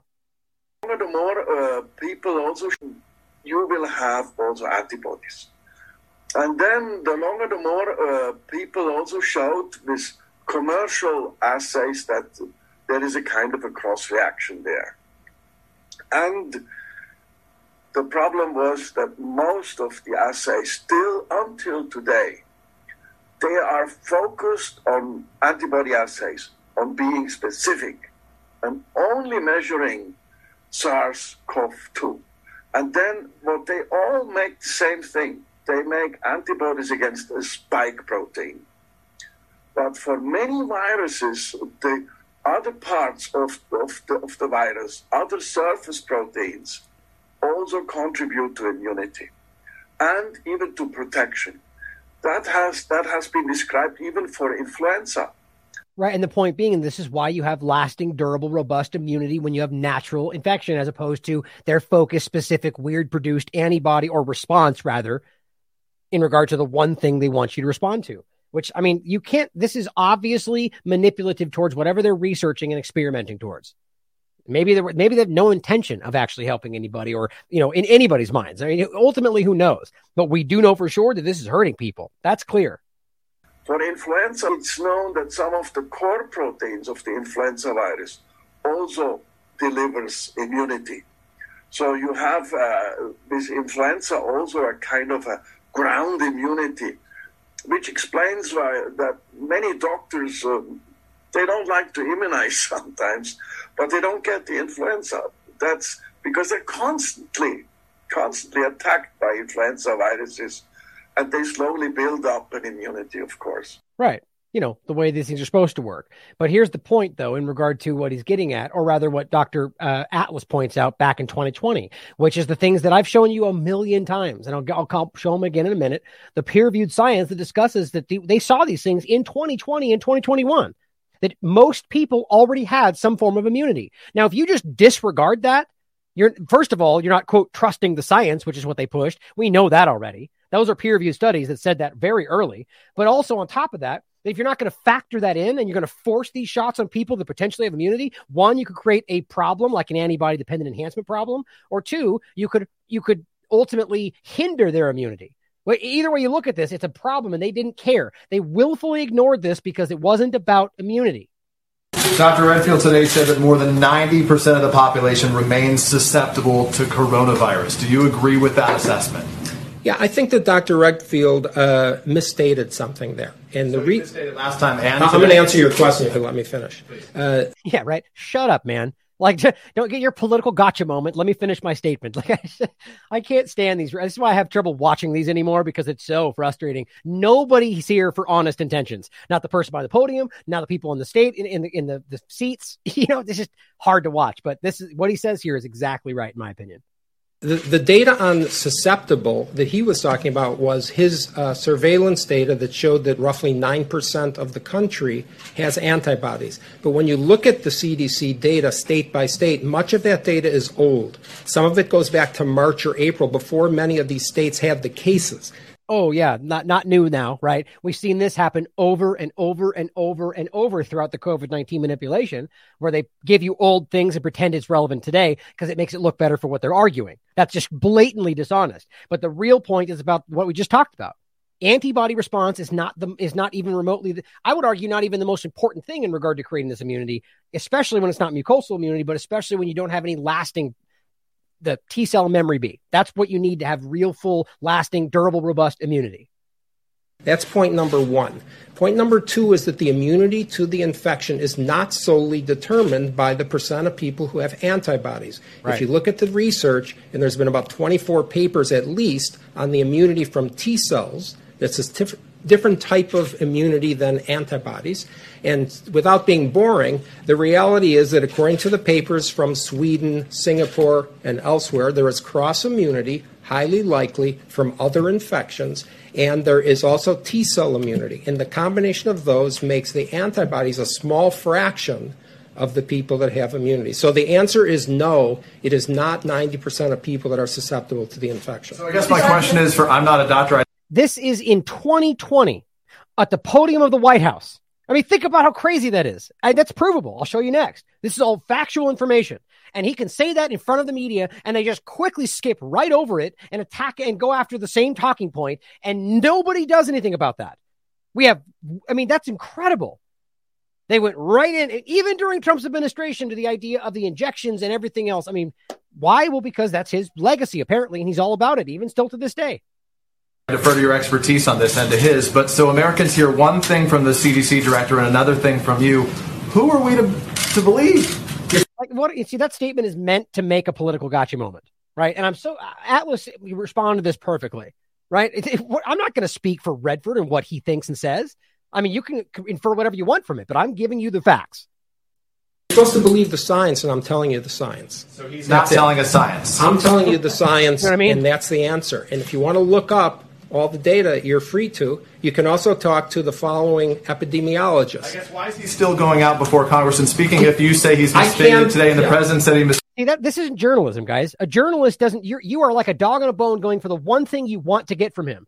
Journalism is supposed to be objective, right? You don't go after his point and try to get him to say something like that. There you can feel his political motivation in the way he's speaking and cutting him off and you know, that's what journalism has become in the corporate media. These people are not journalists anymore. They're about political effort. Stated last time, Americans are looking for the best information right now. Yeah, and I'm giving you the best information, and it's confirmed by people like Martin Kulldorff, who's a Harvard epidemiologist at Harvard Medical School. Let me finish, please. Jay Bhattacharya and right. John Ioannidis, both epidemiologists at Stanford. Uh, Professor Gupta, University of Oxford. These are people who know the latest data on the immunology and what's happening, and I just recited it to you. Right. Simple as that. And guess what? He's right. I've shown you this many times. This is March 15, 2021. A majority of uninfected adults, uninfected, never had COVID 19, show pre existing antibody reactivity. And when you read this, it's not just antibodies, it gets into memory B and T cell as well. Now, in interest of time, the point is that this one's much more clear. Same point. July 15th, 2020. This is one of the ones he's referencing from the beginning. SARS CoV 2 specific T cell immunity. Now, it, it says in cases of COVID 19 and SARS, and then even uninfected controls. And that speaks to the first point of this, which they found later in March 2021. Right? If the point is that they found out that even the people in the control group that weren't infected with anything showed T cell immunity. That means that they already have some kind of. So if these people then confront COVID 19, that arguably with the memory B cells would create the antibodies to fight this off. That's how that's supposed to work. But instead, they jammed the people full of injections, whether they wanted it or not, and that destroyed that immunity, which we saw many times. Right? I mean, how many times have we seen that exact discussion? I don't, you know what? I think I might have deleted that. There's so many videos in here. I've, oh no, here it is your COVID-19 vaccine, you're going to want to listen to this.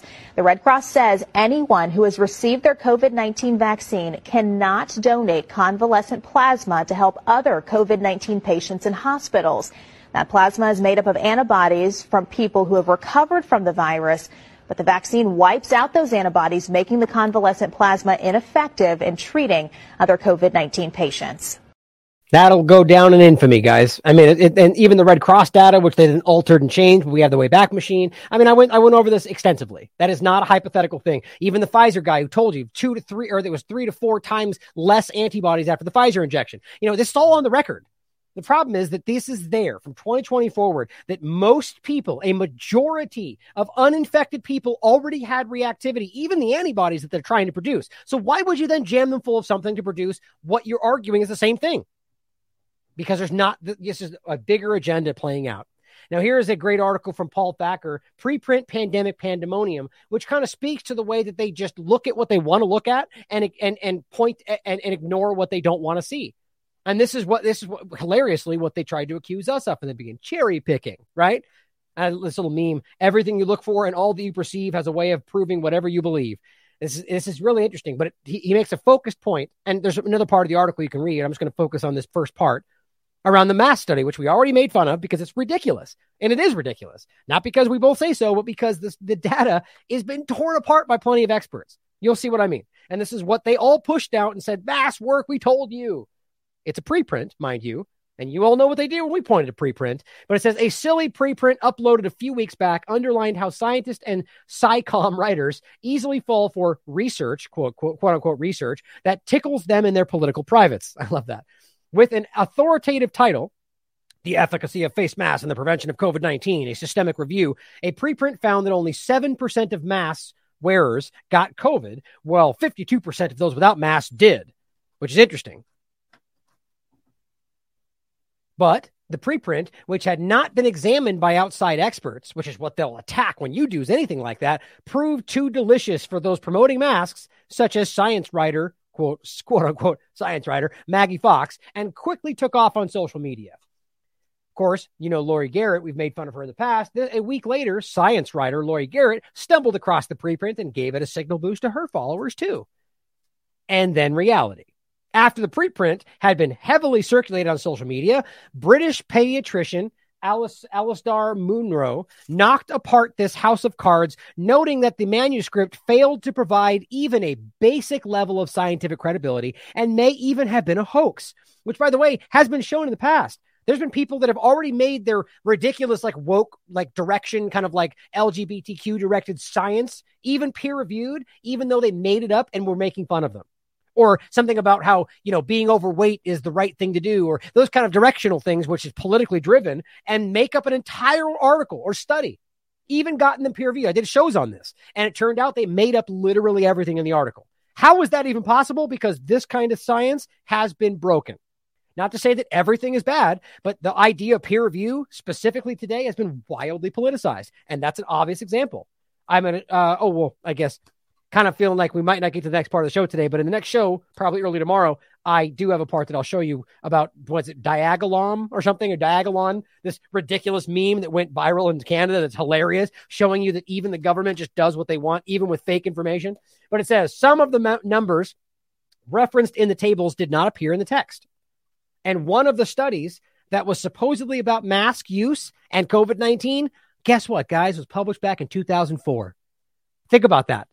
It's e- easy to look for yourself. I didn't catch that when I went through it, but check that out. So 2004 was one of the studies they used to argue about mask use and COVID 19, you know, before COVID 19 existed, right? I think that's incredible. It says none of these are high level expert errors, they said.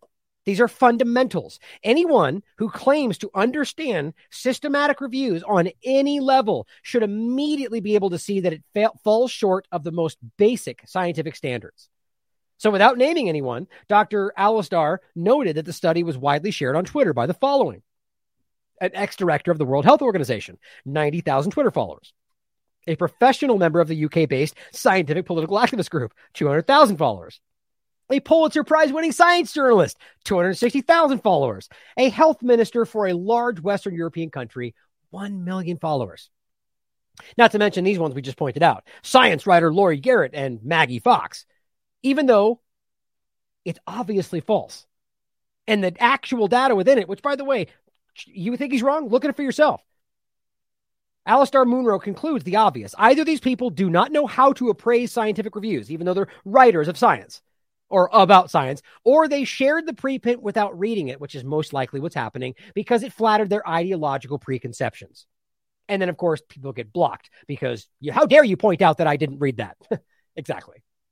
I mean, this is embarrassing. And this is the st- current state of corporate journalism around science and then the scientific field that are bastardized by the political manipulation. Now, to that point, this is a, a, something we pointed out before. As I said, Scott Adams is at it again. His uh, I was right, even though I was wrong, and you were all wrong, even though you were right tour is continuing. Because he's been doing this before. As he says, I'm just going to say it because I need some extra trouble today, or rather more attention.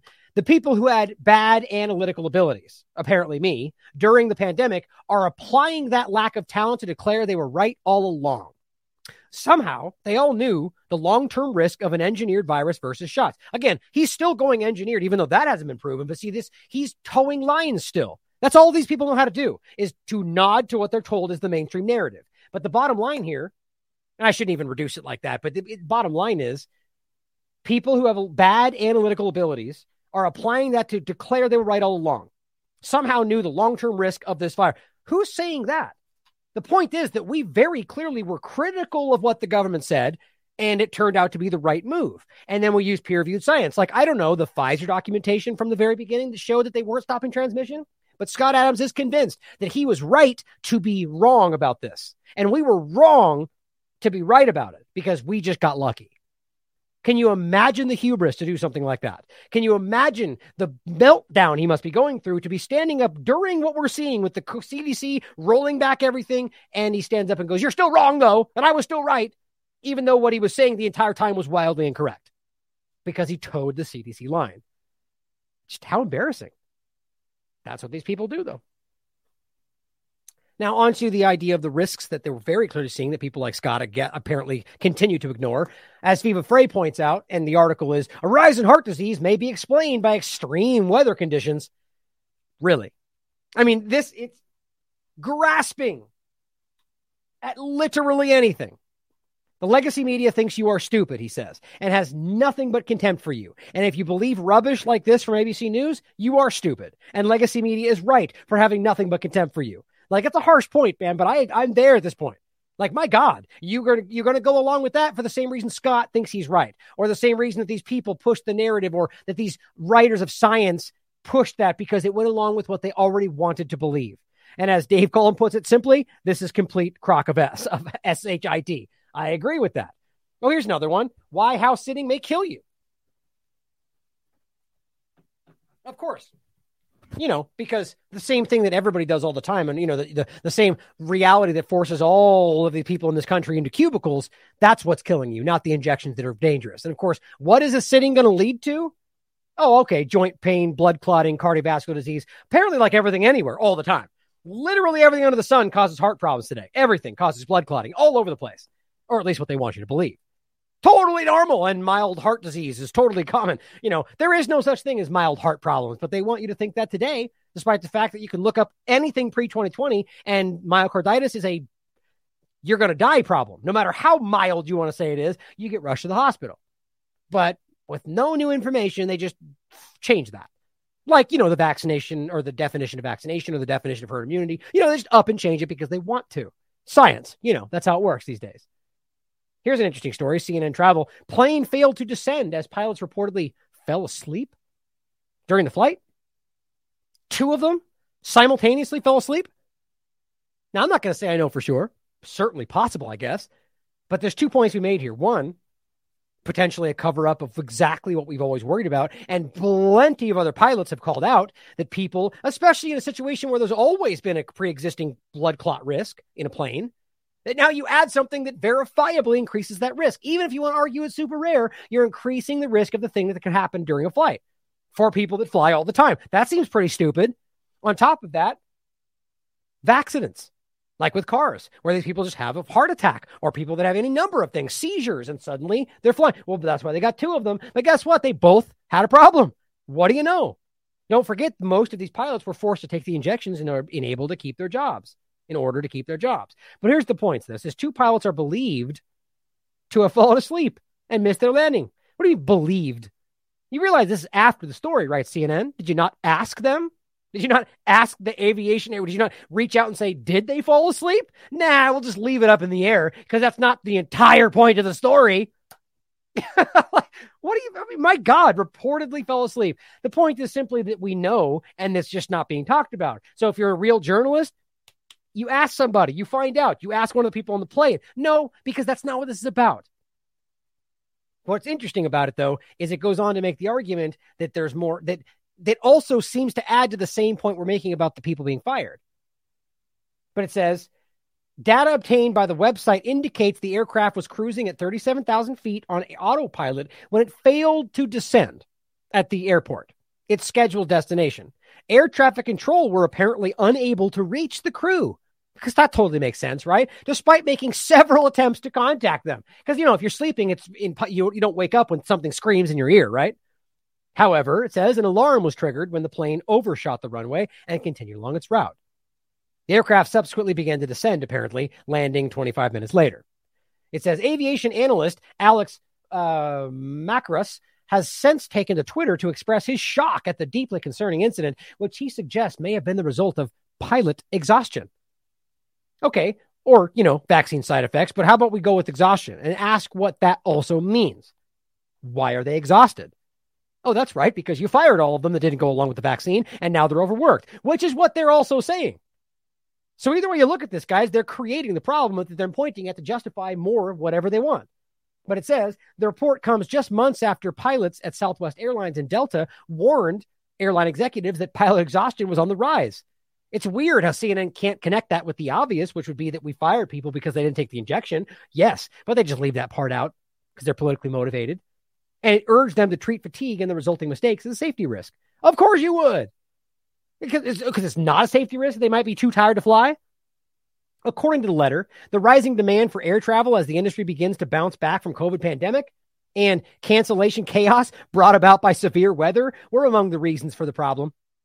Of course it is. Climate change. Good job, CNN. Way to hone in on the one thing you guys seem to focus on. You know, either Trump or climate change. I guess that's all you got. Seriously? So the industry begins to bounce back. So more people flying means you. What is it? So people were fired because they didn't take the injections. Then people want to fly again, and shocker, you don't have enough pilots. And then you're going to pretend that cancellations because of severe weather, which is a complete manipulation, is the reason. This is pathetic, but it's all they can do to skip right over any connection to what they did or the vaccine in regard to what's happening. Here's Dave Cullen pointing out, and this is in regard to the, the Thailand study for myocarditis that we just talked about. And the idea being that the potentially the heart problems or whatever else could be, you know, potentially connected here. But that's obviously what they're pointing at in this regard, saying, oh, don't sit too long because you may have a heart attack. Turns out only one in six, not one in three. Quite the fact check. So there's Reuters going, no, fake news. It's one in six. Because that's good?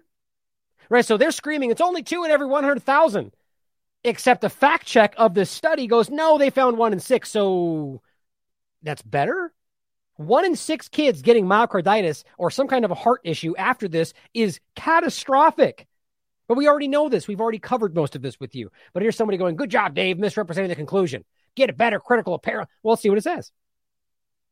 So the claim is a new study found cardiovascular adverse effects in a third of teens who received the dose or a second dose. Well, the fact check says missing context. While the unpublished study Right. So again, it's only willing to point that out when it's when somebody we're talking about. No, the preprint is the big deciding factor when the corp media points at it. When the study found that roughly 29% of the study stu- uh, the study's teenage participants experienced cardiovascular side effects, the vast majority of those effects were mild. There you go. The few patients who did experience heart inflammation quickly recovered. Experts say, what does that mean? Did they recover or not? experts say they recovered? Like that, it's a weird way to put that, isn't it? Maybe because the experts are trying to equivocate with a problem that's not small. The study is consistent with the general medical consensus that, that get this, that the benefits of the vaccination outweigh the risks, which are rare. How is one in six benefits outweigh the risks? One in six? That's what the fact check says. My God. And the point is, there is no such thing as a mild heart problem. That's what their own study, the NIH studies, and everything else say before COVID 19. You don't get to reinvent your reality to suit your lies. But here's Mike Hart, MD, pointing out another study that adds to the same point peer reviewed research on the vaccine in men under 40. Now, this study, by the way, is challenged by a lot of others. I'll show you next. So you should factor all of them in, right? One, one or the other could be wrong but you don't get to dismiss the one you don't like, both of which, by the way, seem to suggest that there's a bigger problem than they're admitting. But I believe, based on what we continue to see, that there's no real risk of myocarditis from what we're calling COVID 19. We're calling everything COVID 19 in regard to something that causes a heart problem, when in reality, it is the injections, I believe, causing this or whatever else they're doing. That's my opinion based on the science. But first study, it says in men younger than 40 years old, the number of excess myocarditis events per million people was higher after the second dose than after a positive SARS CoV 2 test. Thank you, Mike, for pointing this out. Here's the actual study, August 22nd, 2022. Now, what it says, though, what we'll show you on the conclusion. Well, first, what, read what he says it right there. People younger than 40, it says was higher after the second dose. That's the part we just read. Here's the conclusion. Overall, the risk of myocarditis is greater, they say, after SARS CoV 2 infection than after COVID 19 vaccination. But when you look at the overall numbers, it's pretty incon. It's, yeah, it's not the sharp difference they want you to believe. But then it goes on to say, and remains modest after sequential doses, including a booster dose of Pfizer. However, the risk of myocarditis after vaccination is higher in younger men, particularly after the second dose. So, right there, guys, even as the study finds something different than what I want to show you next, which you should consider, I don't believe that's the truth. But the point is that even that is different than what they said in the beginning. And they censored people for saying this caused that there it was any increased risk, that it was not the risk is a small increase and the risk from COVID is higher. Well, the, the second part of that's simply not true. But the point is here, what they're telling you is the risk of myocarditis after those injections is higher in young men under 40 than getting sick. So right there, they're showing you that in some cases, it's more dangerous in regard to myocarditis to take this shot, even the one they're pointing at. But here's the one that I keep going back to. There's many more like this that I've shown you before. MDPI peer reviewed study from April 15th that finds very clearly in a much larger study, by the way. That's an important point. Both peer reviewed. This one's much, much larger. It says post COVID 19 infection was not associated with either myocarditis or pericarditis. We did not observe an increased risk of either of them in adult patients recovering from COVID. Okay, so right there you find the adult patients where there's no increased risk. Then you find this study that goes to the under 40s and shows you, yes, a dramatically increased risk in, contra- in, in contrast. So it's very clear. It's all adding up to the same picture we've been telling you. That's the important part. And here they are just trying to shout this down by some kind of sidestep of the reality when the point is, well, it's just mild. Well, that's not a sidestep. That is proving what we're saying. Now, here are a couple other articles we put out that just add to the same point. One in every 482 people in UK that took this injection die within one month of the COVID jab. Now, you don't take my word for it. Watch this, watch the article. Check out all the peer-reviewed science we include that makes that point. Now, it could be die from something else. They could die from car accident or some other illness. But the simple point is that one in every 482 people that have been vaccinated COVID in UK have died within one month of the COVID jab. Just as it could be correlation, sure, but it's a fact. Here is the next point in regard to myocarditis. Germany admitted this, or rather, a group in Germany uh, connected to the government admitted one in 5,000 COVID vax has serious side effects, including specifically myocarditis. One in 5,000. That's very different than two in 100,000, right? And it gets even higher when you look at the other studies we pointed out. I think it was like 6.5 or 6.25 per 5,000. In any case, it's all there. Again, check the science yourself. Oh, weird. Censored on YouTube. What a, what a shock. Well, here is what we, this is the, where we got this from. I just want to reiterate this. Dr. Clare Craig, who was recently censored, points this out. German Ministry of Health admits the vaccines cause serious side effects in one in 500,000, and it's per dose. Here's the tweet they put out. You could look at it for yourself. Now, by the way, this one was removed and they updated it because it got even more intense. I, for, I didn't have that one uh, quickly pulled up, but I think it went down to something like one in 3,000. I forget what they ended up saying, but it's still there. Now, here's ep- ethical skeptic pointing something out in regard to something different than myocarditis, cancer, which is also an obviously dramatically increased risk since the introduction of the injections.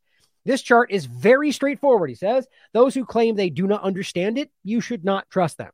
The real pandemic is dissonance. I agree with that. It is a disease we voluntarily contract and spread. Now, the point is simply showing you cancer trends that just explode after 2021, week 14. It just explodes in an unprecedented way. There's many factors you could make here, but they're mostly mostly correlative points. They're arguing, you know, than past pandemics, let's say, you don't see the same spike or, you know, whatever. Their argument simply becomes because lockdown, that's what happened. Well, that doesn't make much sense, especially since what you point at is unexplainable deaths that are clouding everything up. These aren't unexplainable deaths. These are cancer deaths or cancer, uh, it, um, cancer cases, let's say. But the point is simply that we see the explosion of cancer. And we have Dr. Ryan Cole, Dr. Peter McCullough, and plenty of others, experts telling you that that's exactly what they're seeing in their practice, that they're seeing an explosion of these cancers. So what how do you explain that? These people were not all just locked in their homes awaiting the next thing. A lot of these people were not doing that. And on top of that, there were still people dealing. And look, the bottom line is even the people that would, would hold back, you would not see the kind of dramatic spike we're seeing perfectly correlated. I mean, look at the line right there. It is straight up in line with the injections. Then don't forget that it's uh, Swiss Policy Research and plenty of others have pointed out that there's an obvious correlation between the cancer issue and vaccines or COVID injections. It's been shown that up to 50%, and you can look at the study yourself, peer reviewed, 50% of those that get the injections have a temporary immune suppression or lymphocytopenia. And the point is, they say temporary because the study ends and it's still happening. So it might stop or it might continue but you for sure have immune suppression from these injections, which causes the cancers to get ex- exponentially worse. Now, this is the other one we talked about turbo cancer. Chief pathologist from the Lund University in Sweden is speaking out, screaming about saying, look, it's exploding.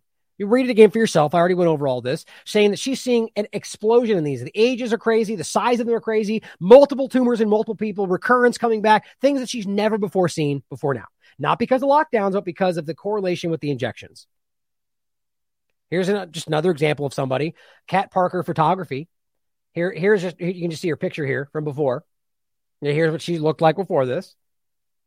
Here's what she's seeing now. She said, normally mortified by showing my face like this. However, one of the many side effects of Pfizer jab, I will. I have never had this happen before. My immune system is losing it. What was what was in it? Why do they give why do they do this to us? The point is, this is causing immune deficiency, immune suppression. We're seeing lymphocytopenia. We're seeing both sides of this. Your immune system goes haywire because this is genetic manipulation, guys. Actually, I knew I knew that I, knew I was going to get there. There's a point that I wanted to show real quick. Let's see, one second. Something that I wanted to share in regard to what somebody else was dealing with. Here we go. So, Doom was recently censored again for sharing something that's true. I wasn't going to do this today, but then I just I knew I was going to mention it and I was going to go back to it. But here, let's see. And eh, where are we? this one. Here we go. So here is the tweet that he put out. You could see COVID 19 vaccine is gene therapy. Have a good day. Totally true. Here, and then he puts this out. He gets out of jail and he makes the same kind of point about gene therapy, and they censor him again. Again. Now, on top of that, I, I just searched for, you know, where was that video of the guy from Merck mentioning that? Oh, weird how literally nothing comes up when you search for it, even on Brave. What a shock. And then you look at on Twitter, which I've seen all over the place, and still nothing pumps up. What a strange reality. Well, too bad we have it though. So check this out, just in case you haven't seen this before. This is the guy from Merck openly telling you that this is gene therapy. The, ultimately, the uh, the mRNA vaccines uh, are an example for that uh, cell and gene therapy. I always like to say, if we had surveyed two years ago uh, in the public, would you be willing to take a, gene th- gene or cell therapy and inject it into your body? We would have probably had a 95% refusal rate. I think uh, this pandemic has also opened many people's eyes to to innovation in the way that uh, was maybe not possible before.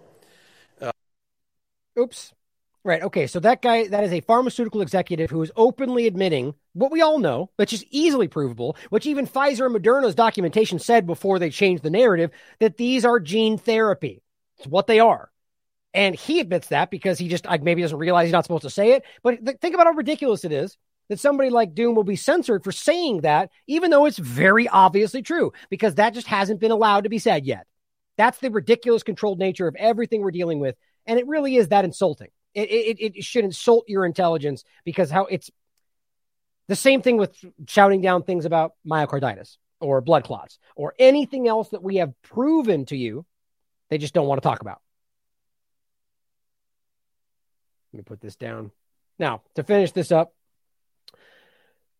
we're seeing things like this, but here's the I wanted to play this pilot's video as well because we already played this before, but just to add to this, because this is happening, especially coming off the pilot story, knowing this can happen to pilots.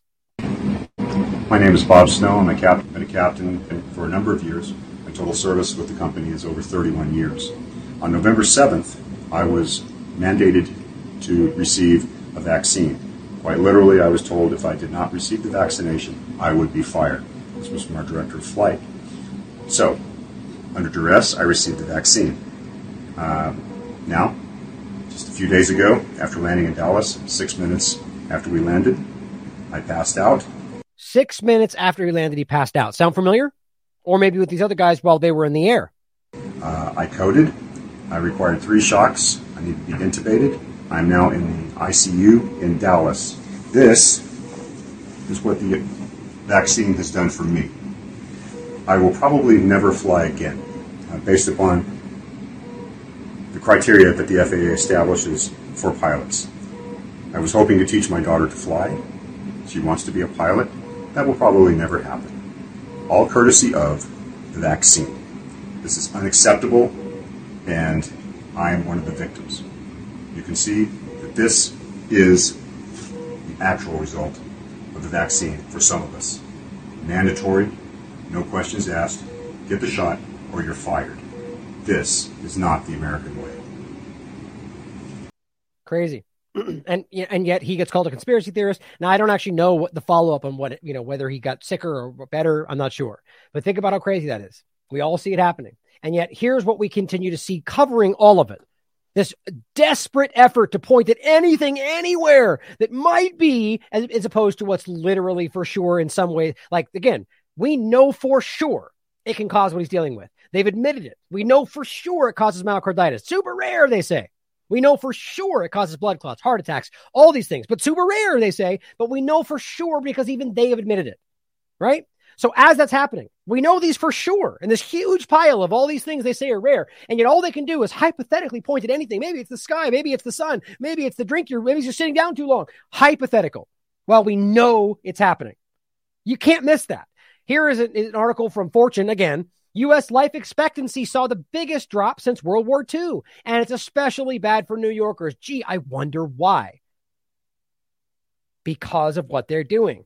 I mean, you can't. I mean, the bottom line here, guys, is there the idea of what they're calling COVID 19 has never been worse than it is now in regard to all the things they're pointing at, all the unexplained deaths, all the SADs and SIDS and everything else going on. The reality being from the very beginning, this was nothing more than a flu. And the data shows that. It's time to be honest about that. And the reality is they did this to you. And all they can do is point at anything other than what's actually happening. Here's Daily Mail. Why are so many of us falling sick with winter bugs this summer? Really? Like, that's how dumb it's gotten. So, winter bugs during the summer? You know, or not even remotely, and you're hurting people with vaccines, you know, one or the other. Lack of mingling during the pandemic has meant normally harmless infections are causing misery for millions. Now, guess what, guys? Is that proven? Is that what the science shows? No, that's a happy guess in the direction of what they want you to think. Experts say probably not getting together. Well, did literally everybody do that? Like it's just so stupid to argue this is this is you know the fact that you didn't get in front of people, even though that did happen for even most people, as opposed to uh, something you're giving people that you have admitted does affect your immune system. Yeah, not that thing, not the immune suppressing thing that we all admit does do that all the time, but the hypothetical maybe things we talk about over here. This is child level intellect or willful deception, willful ignorance. I don't, I, this, it's impossible to miss. Twice as many people died with COVID in UK this summer compared to 2021. Twice as many people died during the summer compared. So the point is, first of all, when you actually read it, everything's super lower and it's not even that bad. The headlines sound scary though, but the real point to walk away with is what do these people actually die with? With COVID does not mean from COVID. And they've already admitted that. The reality is, we know what's circulating in these people's bloodstreams. And did that play a factor? Well, you can decide for yourself. I think we know it can. And all they can do is say the lockdowns did it all now.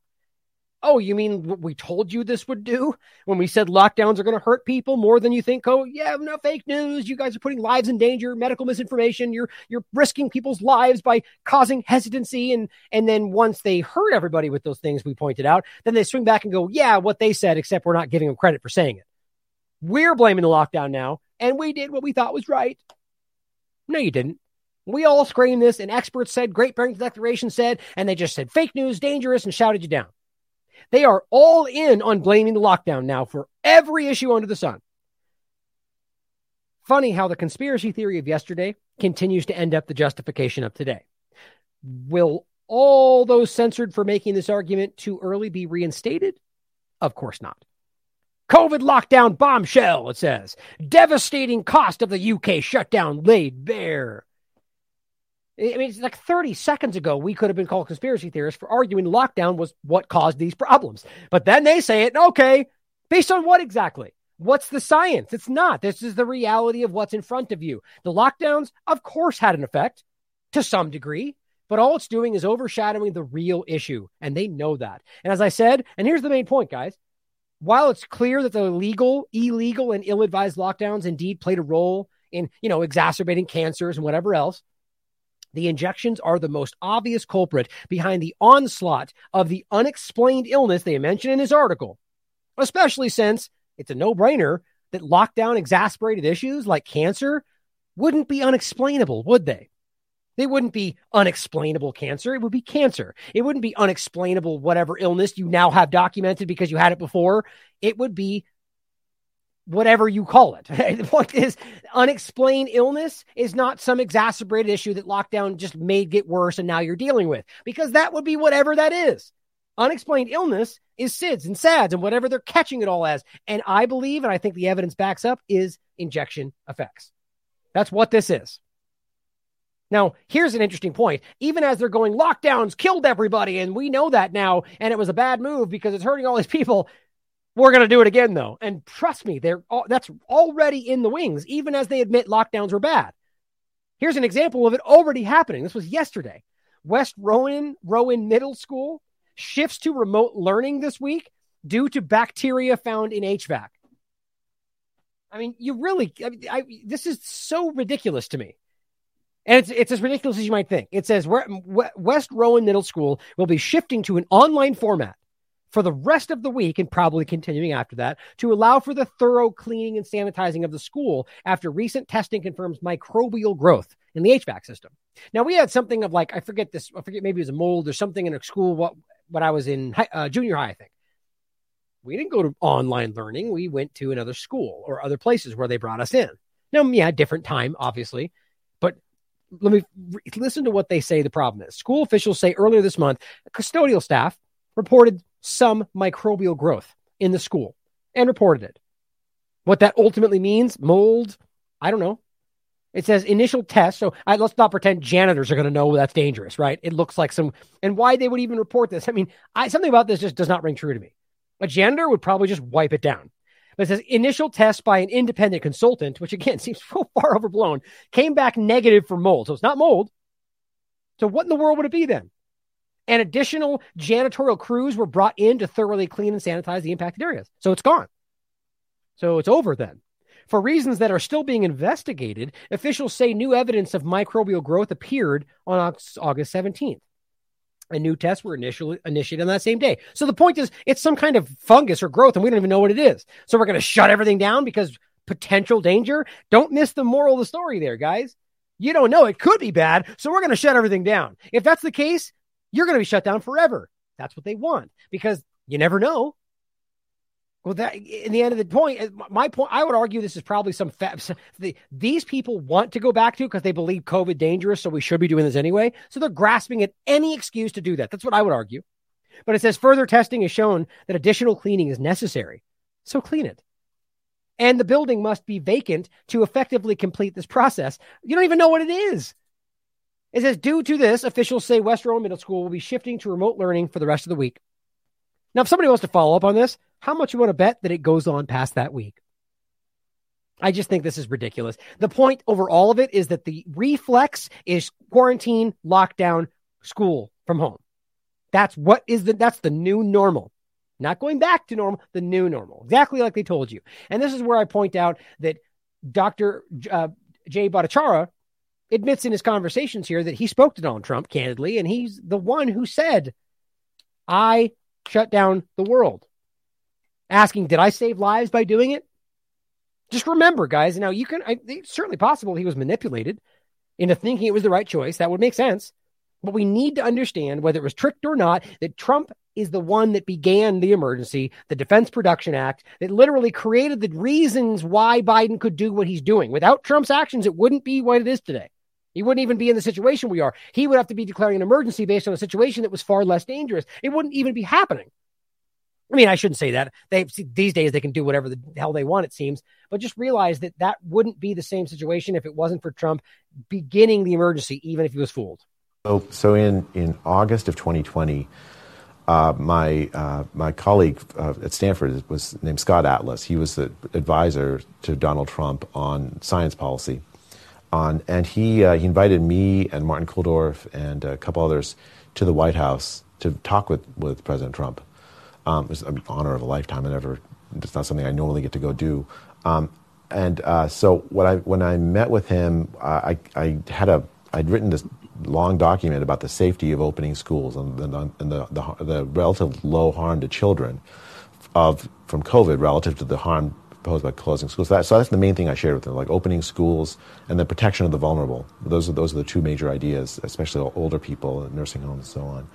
Um, he was very concerned, President Trump, about uh, that, that, you know, he had locked the, the, world down in March of 2020 on the advice of Tony Fauci and, and Deborah Birx.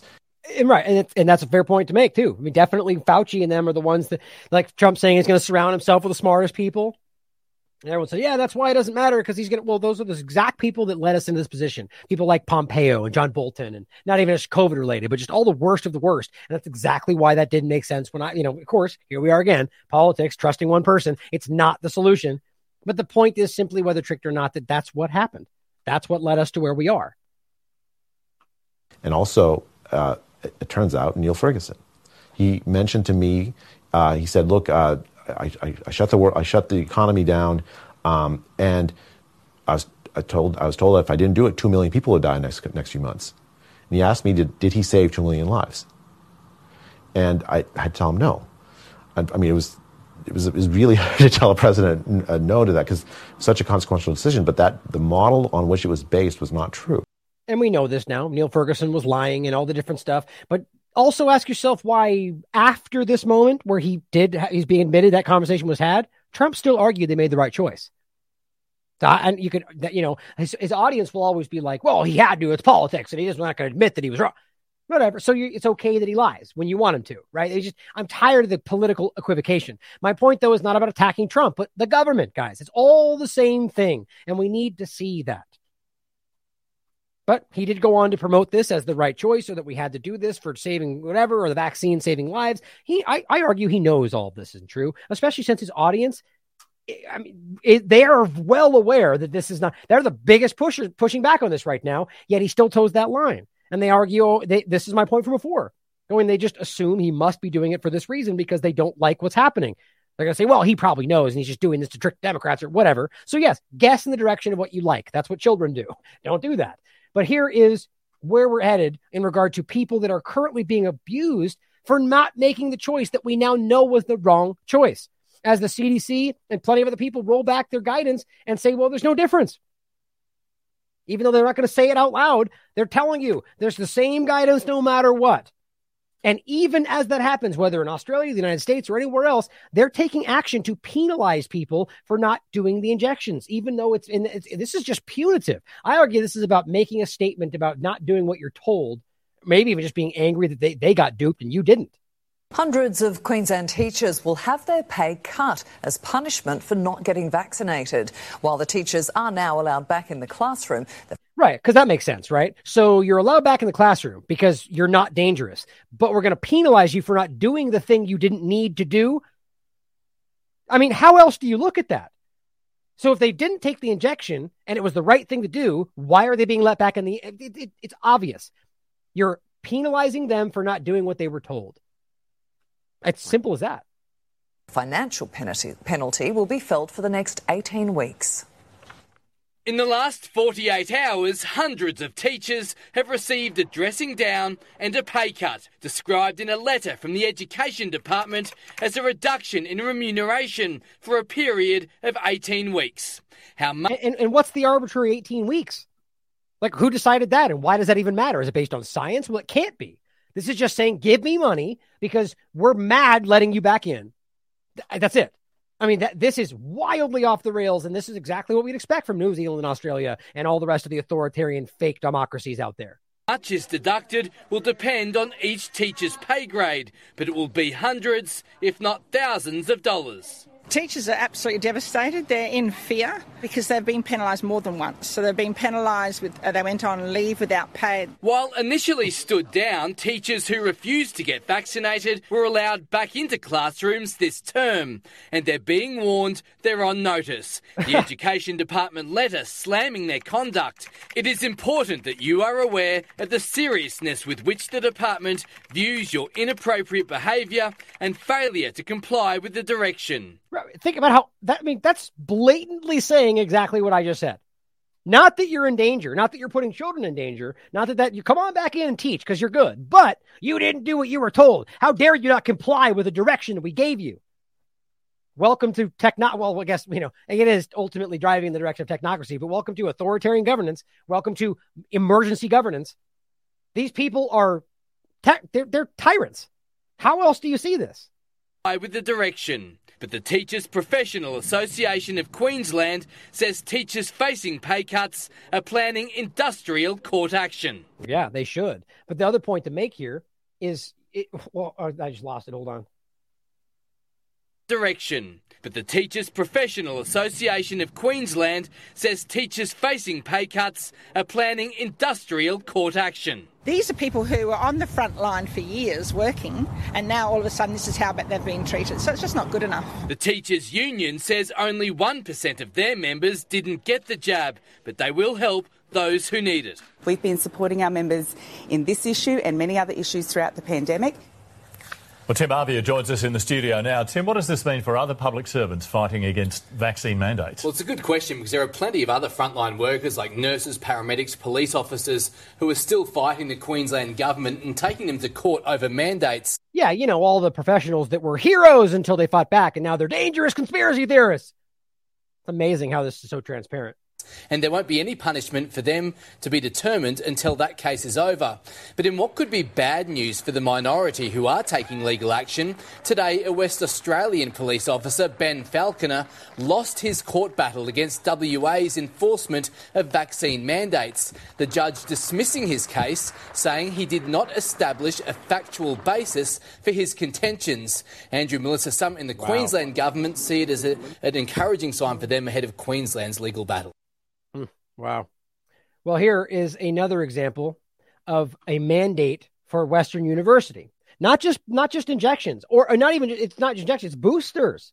So now it's on top of the normal fully inject. Now you need more, but also masking.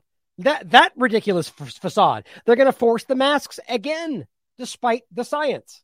With classes starting in just a couple of weeks, Western University in London, Ontario says COVID 19 policies will still be in place for the fall semester. We just want to make sure that as we come together from all over the place for this term, that we are able to um, to start without interruption. Staff, students, and visitors will have to wear masks in classrooms. In addition, they're required to have at least one booster dose of a COVID 19 vaccine vaccine, proof of vaccination documents have to be submitted by October the 1st. Wow. Students living in residence who don't have a booster will get a two week grace period. So then, you know, so now it went from the injections and fully injected, even though they still say fully injected, you have to have the booster to be able to enter. That makes no sense. I mean, none of this makes sense. With what we now know and what's going on, this is tripling down on absurd policy. It's mind blowing. So, with more on this, I want to bring in CP24's Chanel Call. She's in Toronto this morning. Chanel, um, you know, Western really making news by this announcement for staff and students requiring vaccinations. I'm going to leave it there in this time. But here's my point on this, guys that this person here is deciding for everybody because of her personal idea of what the right thing to do is. That's not how this is supposed to work. They don't have their before COVID. This was never legal or allowable. It's not legal now. They just do it anyway. But why, if we're not in the midst of an emergency or whatever their narrative was before, why this person of a school just gets to go? We're going to do that. I'm going to force you to wear these kind of shoes every day. Or I'm going to force, well, I guess that's a bad example since colleges do that. But the idea that, you know, whatever the arbitrary decision is, right? We're going to force you to take this kind of contraception. We're going to force you to only have this. I mean, it doesn't matter what kind of ridiculous thing you say. It's the same point. She's personally deciding masks, which are not backed by the science and injections that are hurting people are the right thing to do, even though the other places in the world are showing you they're not necessary. Like this is unbelievable. Or the idea that it's not even exactly what the government is saying needs to happen in this moment, but they're doing it anyway because that's what's been allowed. This is scary stuff. Now, finally, Consent Factory points out that this uh, today, the government of Germany is going to pass a new law authorizing the systematic persecution of the unvaccinated. And the reality is that we can see this happening everywhere. They're passing these as punitive measures against the vaccin- unvaccinated because they're being they're showing people that, that, that there, there's another option here, and people are upset about that. Now, here, as you've seen, she's spoken up all around this before. Now, again, regardless of your perception of what happened in this event, the reality is that their narrative around this event is exactly what she's discussing. And the idea is that this is her perception of what she went through and how it's exactly what we're dealing with today.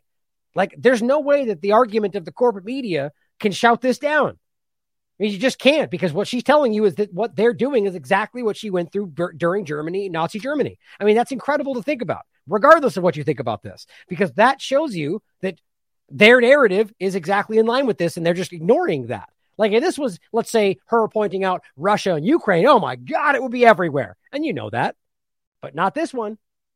Child survivor of the Nazi reign of terror, I learned indelible lessons about the nature of evil. I know the consequences of being stigmatized and demonized as a spreader of disease. We were required, as Germans know, to wear a yellow Star of David to identify us, to segregate Jews. Exclusionary laws barred the family from normal life, from attending ordinary activities. We were forbidden to participate in all educational, religious, cultural gatherings. Travel was forbidden for Jews, so there was no escape. If you don't want to get vaccinated, That's your choice. But don't think you can get on a plane or a train besides vaccinated people and put them at risk. Uh, and we know that um, the three, the two doses of the vaccine offer very limited protection, if any. These painful memories from my childhood sensitized me to the threat posed by current restrictive government dictates. The Nazi system destroyed a social conscience in the name of public health. Violations against individuals and classes of human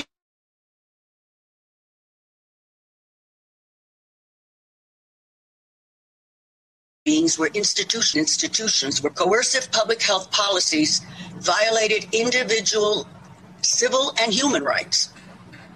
Criminal methods were used to enforce the policies. Nazi propaganda used fear of infectious epidemics to demonize Jews as spreaders of disease, as a menace to public health. Fear and propaganda were the psychological weapons the Nazis used to impose a genocidal regime. And today, some are beginning to understand why the German people didn't rise up. Fear kept them. Well, of course, our stream gets completely stifled right there. Let me know if you can hear me in the chat. Not a surprise. Well, we're on the way out anyway, so too bad, censorship. This is the last part of the show today. Jordan Schachtel points out the North Carolina National Guard is discharging non vax service members. That's now. That's in the United States. Despite what the CDC just did, despite the information they just released, North Carolina National Guard is discharging non vax service members. Discharging non vaccinated service members. I, I mean, this is not not even backed up by what the CDCs are. So what what are they actually trusting here? They're just making their own decisions, just like the other the girl at the the the, call, the lady at the college was. North Carolina National Guard discharging non-vaccinated members. Twelve soldiers getting discharged in a company of about 70, already dozens short of being at full strength. Religious exemptions have been pending for over a year. Right. Don't forget, we just told you Army cuts more than 60,000 unvaccinated guard and reserve soldiers from pay and benefits. You're taking their pay and benefits. Aren't these the heroes of yesterday that were saving everyone's lives? Well, no, now you're going to yank out their money because you didn't do what you're supposed to do, which is take a dangerous injection. Well, here's his article. Biden and officials scramble to escape blame for unlawful Pentagon order mandating mRNA troops. Why? Because it was the emergency authorized injections, not the one he told them was, which was the approved version, which is not even in, ex- in existence right now. It's on paper and it's nowhere in circulation. He got he lied. Thomas Massie called him out for it in front of Congress, and everyone was like, "Really? We didn't even know that," because they're wildly uninformed. As he says, lawyers representing America's service members are beginning to produce victories defending the U.S. armed forces against forced compliance with biomedical gene therapy experiments. And suddenly, nobody in the Pentagon wants to take accountability for their legally dubious mRNA injection order. I wonder why. It all began on August 24th, 2021, when Secretary of Defense Lloyd Austin issued a memo mandating mRNA injections for the active military, but with the stipulation that this mandate only applied to fully licensed products. So either he was too stupid to know that, that he got tricked with that, or he knew it wasn't ever going to be that which they were going to use and pushed it forward anyway. When I say too stupid in this case, I simply mean trusting what he's told, which is stupid today. This was because the dossier understands it is illegal to force service members to take an emergency use authorized vaccine. Simple. It's, it's it includes the documentation. It's right there. The point is, uh, this this Dr. Terry Adirim, Adirim, her deceptive memo described the emergency use authorization and FDA licensed vaccines as interchangeable. Remember this deception? Adding that the Department of Defense can use doses distributed under either emergency use authorization to administer the vaccination series as if the doses were the licensed vaccine. Now, she fails to note that the emergency use authorization vaccines were actually administratively interchangeable. Administratively but not legally. And we made this clear to you guys. Remember, they said they're they're legally indistinct, or they're they're uh, what they say. I forget the term they used, indistinguishable. But the point was they have different injections, the different ingredients. We showed you this, the different variations. And the bottom line was whether or not it is still legally emergency use authorized and not approved. So it's simple as that. But she she's just sidestepping the point. This should never uh, should have rendered any mandate unenforceable. Following the mRNA injection order, untold thousands of service members were coerced under threat of both administrative and criminal action to take the injection that they wanted no part of. Unsurprisingly, the mandatory novel gene therapy injection has harmed combat readiness and produced widespread serious long-term injuries throughout the armed forces, which by the way, the the insurance groups are talking about the what's it, I forget the guy's name. We talked about the, the the military assessment of what they're dealing with. I mean, it is through the roof. 500 time increases in problems and nobody cares. The Pentagon's unlawful order is being challenged in court by lawyers representing all branches of the military. On Thursday, the Marine Corps became the latest service branch granted a class wide injunction against the mandate. They're winning, guys, because they're right. And the point they make in the article, long story short, is this girl specifically is now running from accountability, going, I wasn't the one. It was Austin that did it. Don't look at me. And all of them are acting like it's somebody else's fault. Well, guess what, Terry? You're responsible, but so too is Austin. And so too is anybody else that allowed this to happen because you guys didn't care enough to stand up and acknowledge what you knew was illegal because it was okay in the moment. The, the fervor and the, the discussion allowed you to make these choices because vaccine good no matter what, right? Well, as the truth and reality tr- trickles in, suddenly your tyrannical, unjustified action becomes more clear. You're not going to run away from it. But hopefully, hopefully, if we continue to push, the accountability will be there for everybody involved, including Fauci, including anybody else involved, because this is criminal. There's just no better word for it, guys. It's malicious and criminal. Thank you for tuning in today. Unfortunately, guys, I'm sure, I don't know if you can hear or can tell, but Sierra is having none of it. She is not not going to last another two hour show. But I have it all lined up. I'm probably going to jump into it first thing tomorrow morning, and it's going to be all great, great reset related. So apologies for the the promotion of it. I wanted to get to it today, but it's all ready. I'll see you tomorrow for that. But as always, guys, thank you for being here and continuing to fight, continue to push the truth out there because we need your help. And again, to, to, in general, guys, the more support you can send the Last American Vagabond today, the better because we are being attacked left and right. And all the the equity, whatever you want to call it, the, the buildup we got from things in the past like Patreon and all the rest of it, as we've been responsible about it, has continued to diminish as we have lose. Conti- they attack financial resources every which way from everything we've dealt with, and your support is important. It continues to allow us to do this. And what I would like is to continue to be able to grow into more writers and more work in the same regard. So help us maintain what we're doing and help us continue to go forward because we can't do it without you. I love you all. As always, question everything. Come to your own conclusions. Stay vigilant.